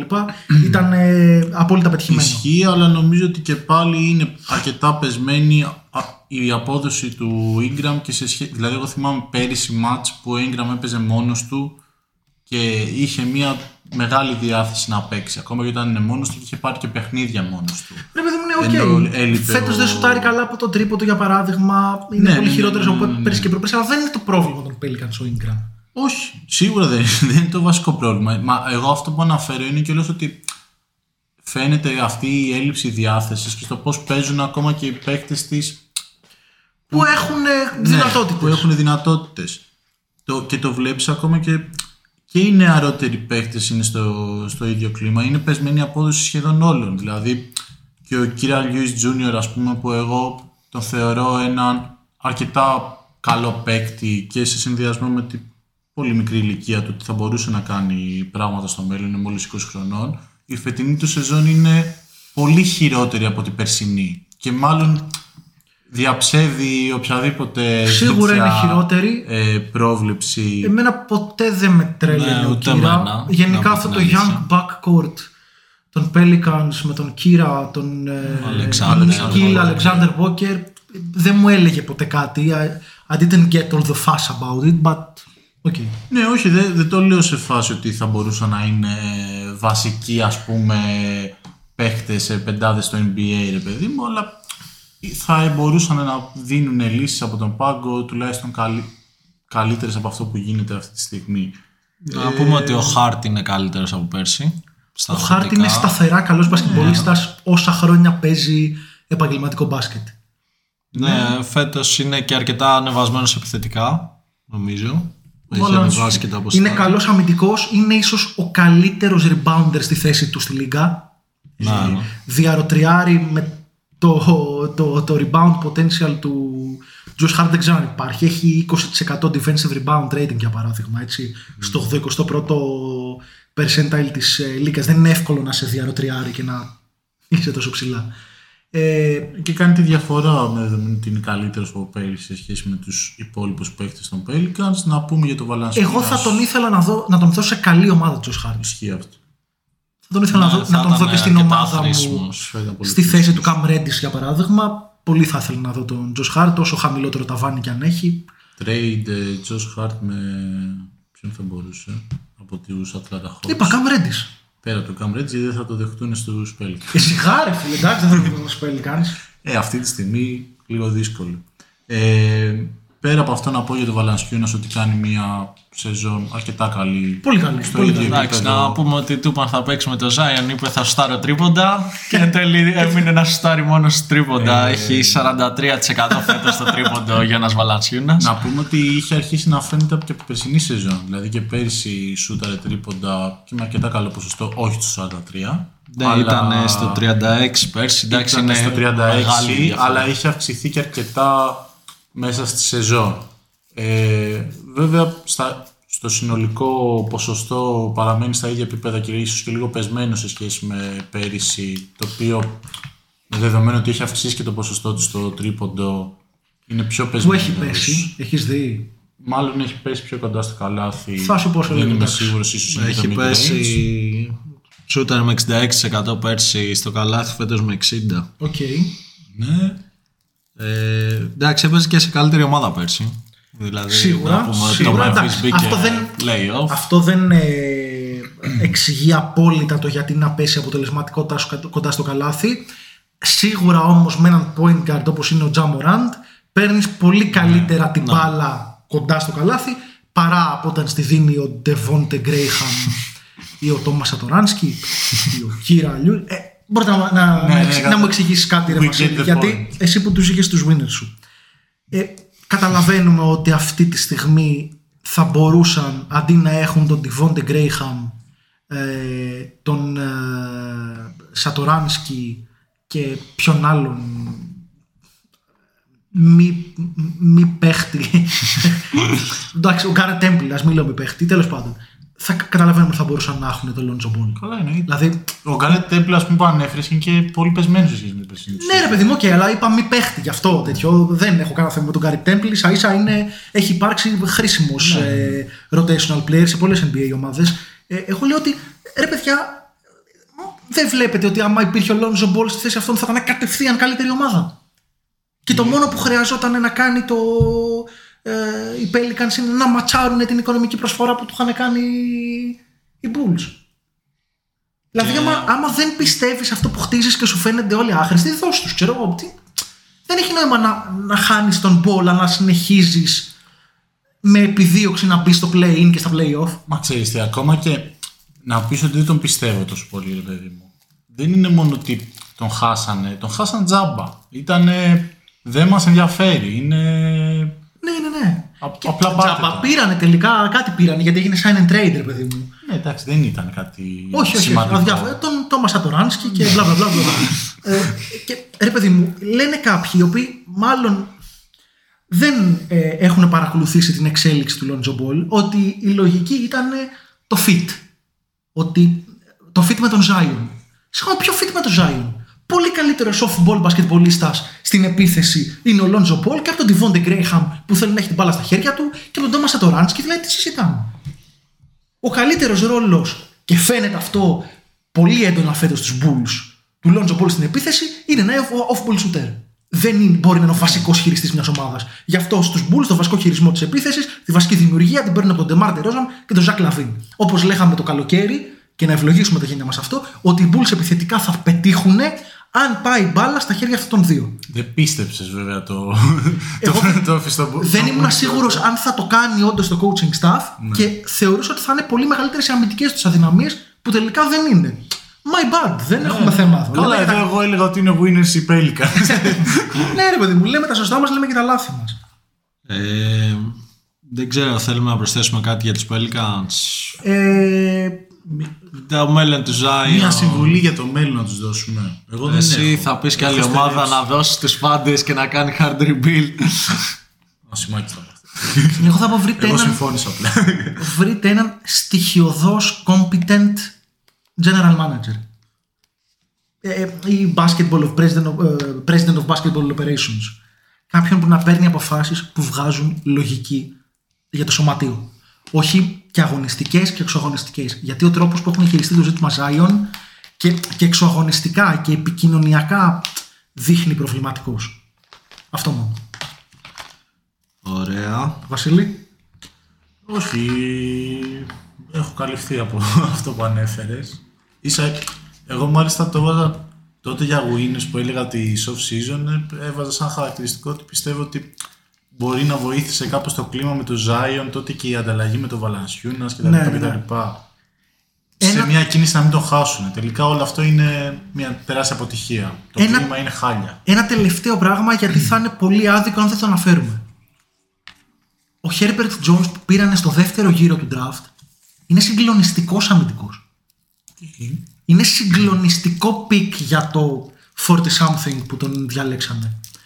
Ε, δεν χτίζεις ομάδα γύρω του, δεν είναι καλός σουτέρ, έχει πολλά offensive limitations, αλλά είναι μέσα στους... δι- Νομίζω μετά τον Mobley είναι ο καλύτερος αμυντικός του, του φετινού draft πάνω και από τον Davion Mitchell, πάνω και από τον Kate Cunningham, ο οποίος είναι καλός αμυντικός, είναι ο, ο Herbert Jones.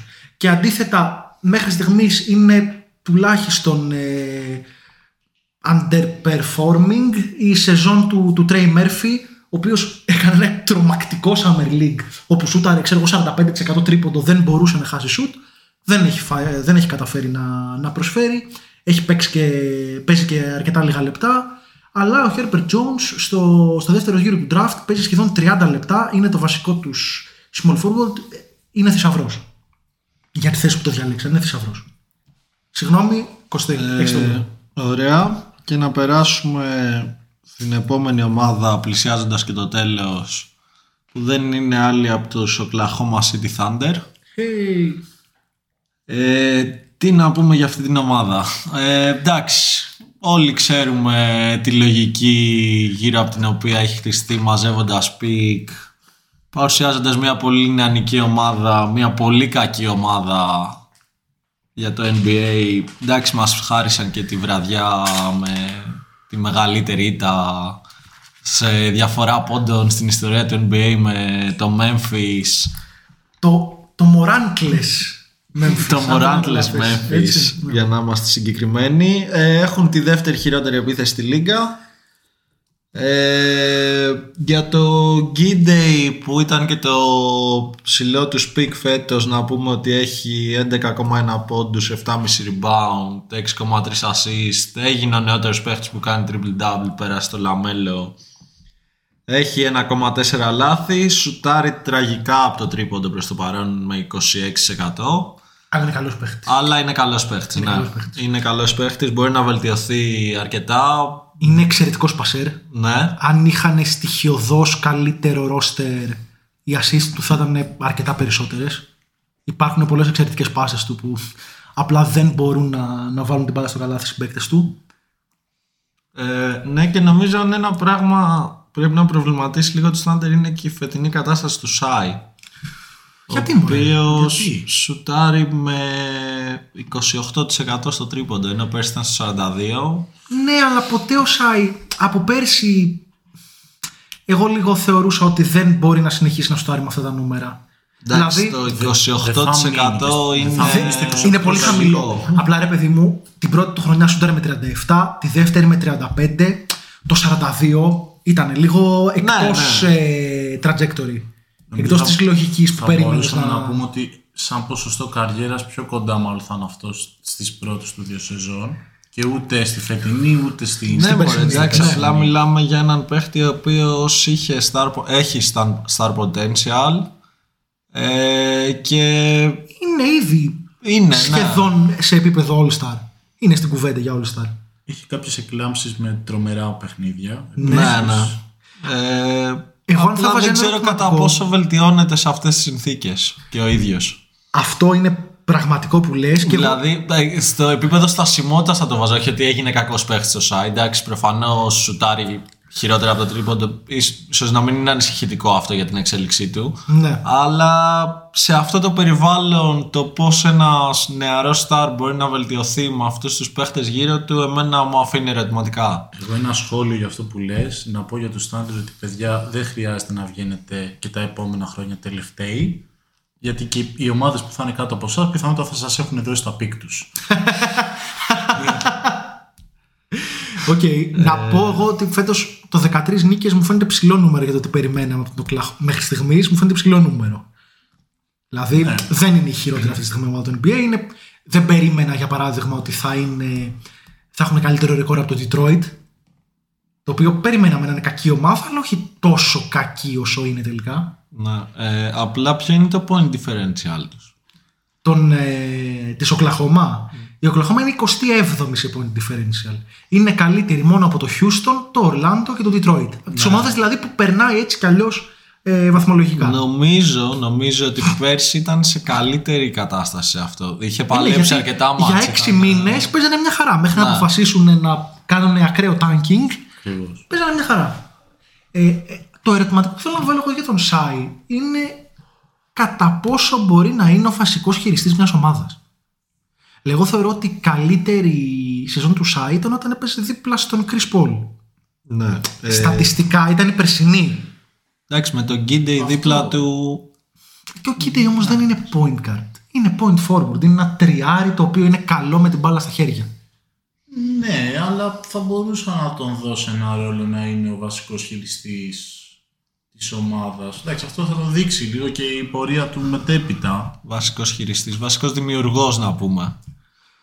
Ο, ο, ο Σέι. Εγώ αυτό. Ο, ο Γκίντε. Α, ο Γκίντεϊ. Δίπλα στο Σέι. Και γι' αυτό δεν είμαι απόλυτα σίγουρος. Είναι ένας εξαιρετικός πασέρα, αλλά και το handle του, ο χειρισμός που έχει στην μπάλα δεν είναι παίχτη που θα τον βάλεις να τρέχει, να, να, να περνάει. Να, να είναι ο βασικός χειριστής, αυτό που είπαμε τέλος πάντων, για να μην τον μπλέκουμε. Εντάξει, απλά και άμα δεν βγει υπάρχουν άλλα 50 πίξ που σου περιμένουν. Εντάξει, δεν, δεν ξέρω πώς θα πάει αυτό. Έχει αρκετά ερωτηματικά το πλάνο τους. Μπορεί να λέμε τον αριθμό των picks και να γελάμε και να λέμε έχουν μέλλον, έχουν μέλλον. Κάποια στιγμή θα πρέπει να τα χρησιμοποιήσουν. Αυτό, αυτό. Και δεν γίνεται να πάρουν 10 παίχτες στον draft. Η, νομίζω ο Γκίντεϊ μάλλον είναι η μόνη επιλογή που τους έχει βγει πραγματικά, έτσι, η φετινή. Δηλαδή και ο Ρόμπινσον Έρλ δεν έχει κάνει κάτι φοβερό μέχρι στιγμής. Ε, ακόμα χειρότερη είναι η επίδοση του, του Τρέμαν, ο οποίος έχει αγωνιστεί και, και πολύ λίγο. Και δεν διαλέχθηκε σε χαμηλή θέση. Αν θυμάμαι καλά, ήταν 18ο, 19ο, εκεί γύρω. Ε, Ο Κουσεύσκι από πέρσι. ο Κουσεύσκι δεν είναι απίθανο να πει κανείς ότι είναι αυτή τη στιγμή ίσως ο χειρότερος παίχτης στο NBA που παίζει κάποια λεπτά. Εγώ τα έλεγα από πέρυσι ότι δεν θα παίξει γύρω λίγα αυτό το παιδί, αλλά τέλος πάντων. Ε, ναι, δεν ξέρω. Είναι, είναι πάντα ενδιαφέρον γιατί βλέπεις έναν παίχτη που είναι πανύψηλος, πάρα πολύ λεπτός, που μπορεί να κάνει πράγματα με την μπάλα, αλλά δεν παίζει ένα μπάσκετ το οποίο μπορεί να είναι αποτελεσματικό και είναι σουτάρει και άθλια, είναι τραγικός αμυντικός. Δεν νομίζω ότι... Είναι πολύ νωρίς, είναι πολύ μικρός από Κουσέφσκι ναι. ηλικιακά, Ισχύει, ναι. αλλά δεν ξέρω. Είναι αυτό που λένε είναι δύο χρόνια μακριά από το να είναι δύο χρόνια μακριά για να παίξει ε, καλά λεπτά και να είναι χρήσιμο στο NBA. Ο άλλος επίσης που έχει πέσει συγκλονιστικά η απόδοση φέτος, η απόδοσή του, ενώ πέρσι είχε δώσει πράγματα, είναι ο Μαλεντόν. Ο Γάλλος Γκάρντ. Ε, Τραγικός φέτος. Τραγικός. Έχει παίξει μόνο 21 παιχνίδια, δεν έχει προσφέρει τίποτα απολύτως. Εντάξει, δεν- τι να πεις για την Οκλαχώμα. Το μέλλον ίσως να της ανήκει επειδή έχει μαζέψει πάρα πολλά πίξ, αλλά να δούμε γιατί θα κάνει με αυτά.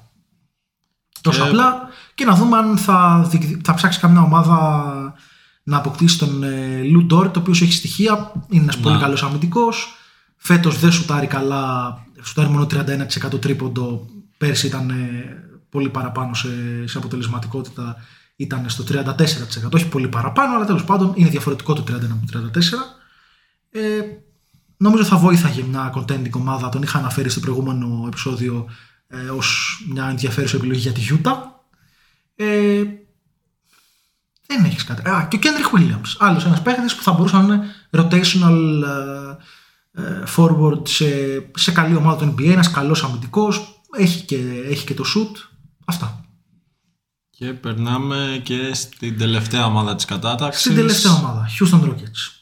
Άλλη μια ομάδα που δεν έχεις θετικά πράγματα ιδιαίτερα πολλά να πεις για την αγωνιστική τους ε, απόδοση. Είχαν μία έκλαμψη σε κάποια φάση, είχαν κάνει πέντε νίκες σε ρί, έξι, κάτι Περισσότερες, τέτοιο.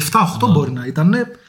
Οκ. ε, νομίζω πως είναι όλη μια κακή ομάδα. Αυτή τη στιγμή είναι 25η επίθεση, 29η άμυνα, 28η σε, σε point differential.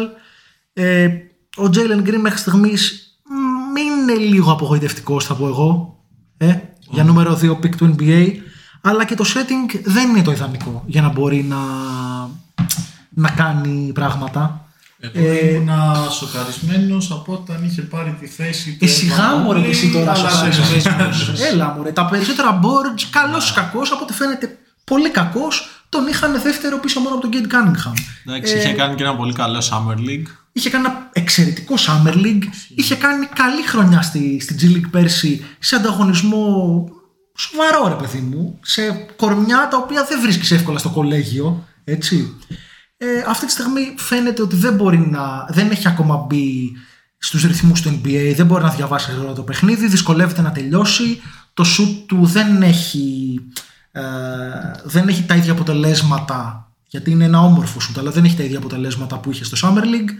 Για μένα είναι πάρα πολύ δύσκολο ένας rookie shooting guard ε, να ανταπεξέλθει ε, όταν δίπλα του δεν έχει έναν στοιχειοδό σοβαρό point guard. Αυτό το πείραμα με Kevin Porter Jr. και Jalen Green στις θέσεις του backcourt δεν νομίζω ότι πετυχαίνει. Ε, ο KPJ μπασκετικό ταλέντο έχει, μπασκετικό μυαλό δεν έχει. Δεν ξέρω αν είδατε έγινε και ένα incident ε, την προηγούμενη εβδομάδα όπου κάτι του είπε ένας assistant έτσι, τσακώθηκε με ένα assistant για την απόδοσή του σε ένα παιχνίδι και σκοκέθηκε και έφυγε από το γήπεδο ο Kevin Porter Jr. Αντίστοιχα υπήρχαν προβλήματα σ- στην ίδια μέρα, στο ίδιο παιχνίδι, τσακωμός ε, του staff με τον Christian Wood. Ε, δεν ξέρω, και ο Wood δεν ξέρω σε αυτό το roster αν ε, έχει κάποια αξία να βρίσκεται. Τον είχαμε βάλει και σε πολλά mock trades. Ναι. Ε, Και ο Eric Gordon επίσης. υπάρχουν μερικοί καλοί ρολίστες ε, που μπορούν να, να δώσουν πράγματα στο Houston ενώ assets στο Houston και να βοηθήσουν αγωνιστικά καλές ομάδες του NBA. Για μένα αυτή είναι ο, κατά βάση ο Eric Gordon. Προσωπικά αν ήμουν καλή NBA ομάδα πολύ περισσότερο θα με ενδιέφερε να αποκτήσω φθηνά τον Eric Gordon παρά να αποκτήσω τον Christian Wood. Ε, Σουτάρει και με 44% από το τρίποντο φέτος. ναι, είναι καλός αμυντικός που δεν είναι ο Christian Hood. Ε, ο δεύτερος, ο οποίος είναι ένας παίχτης που πάλι θα ήθελα πολύ να δώσω μια καλή ομάδα, είναι ο Jason Tate. Ένα πολύ ενδιαφέρον τεσάρι αθλητικό που το σουτ του δεν είναι τραγικό, δεν μπορείς να τον αφήσεις και ελεύθερο εντελώς. Ε, Είναι πεσμένα τα από το ποσοστά φέτος, του αλλά- δεν είναι τόσο κακά νομίζω φέτος το τρίποντο. Είναι 29. Α, είναι τόσο χαμηλά φέτος. Είναι στο 30%. ναι, και οκ. πέρσι τόσο σουτάρει πάντως. 31% έχει και πέρσι. Ναι, ναι. Ναι. Κυρίως μιλάμε για έναν πολύ αθλητικό μπασκετμπολίστα, έναν καλό αμυντικό, ο οποίος δεν είναι καλός σουτέρ, αλλά δεν είναι ότι θα τον αφήσεις και εντελώς ελεύθερο μέχρι εκεί.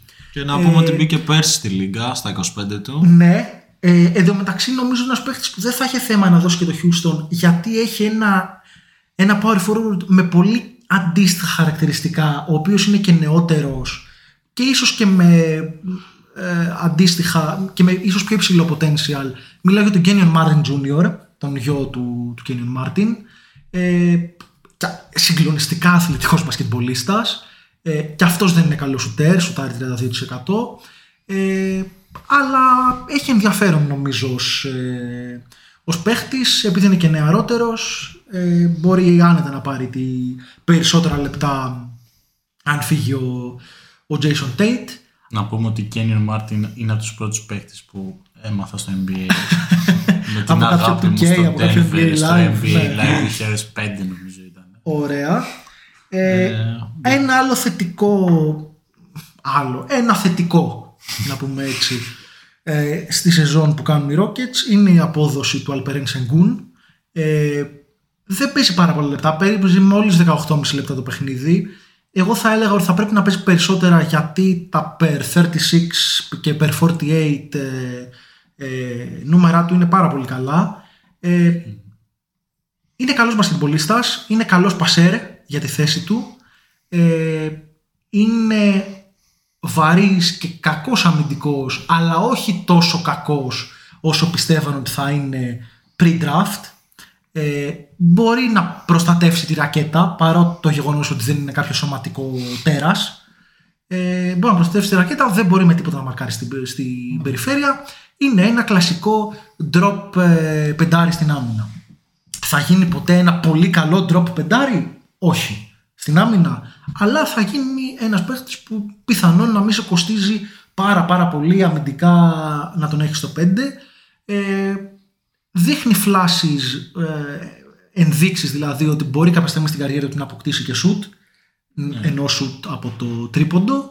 Ε, νομίζω είναι καλή επιλογή για εκεί που τον διαλέξανε, αλλά ακριβώς επειδή δώσανε και πράγματα για να κατέβουν στο 18 που τον επιλέξανε ή στο 16, δώσανε δύο μελλοντικά picks πρώτου γύρου, θα έπρεπε να τον παίζουν και περισσότερο. Δηλαδή, ειδικά στην αρχή της σεζόν που έπαιρνε τόσο χρόνο ο Τάις, ε, δηλαδή, ο Τάις αυτή τη στιγμή έχει παίξει μόλις 23 παιχνίδια με τους Rockets, αλλά στα 23 παιχνίδια αυτά έγραφε 23,5 λεπτά το παιχνίδι.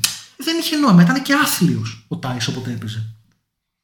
Δηλαδή και ο Σενγκούν, ακόμα και ο Γκαρούμπα θα έπρεπε να παίρνουν τα λεπτά του Τάις σε μια ομάδα που δεν στοχεύει σε, σε κάτι. Δεν υπάρχει κάποιος λόγος να παίζει ο Τάις. Δηλαδή δεν υπάρχει κάποιος λόγος να είναι στο ρόστερ γενικά νομίζω. Ναι, οκ. Καταλαβαίνω ότι μια ομάδα ήθελε να έχει λίγο veteran presence, οπότε επέλεξε να δώσει συμβόλαιο στον Daniel Theis. Ναι. Αγωνιστικά δεν τους βγήκε. Πάμε παρακάτω, δεν πειράζει. Ε, δώστε λεπτά στους παίχτες που θέλετε να εξελίξετε. Ε, αυτά πάνω κάτω.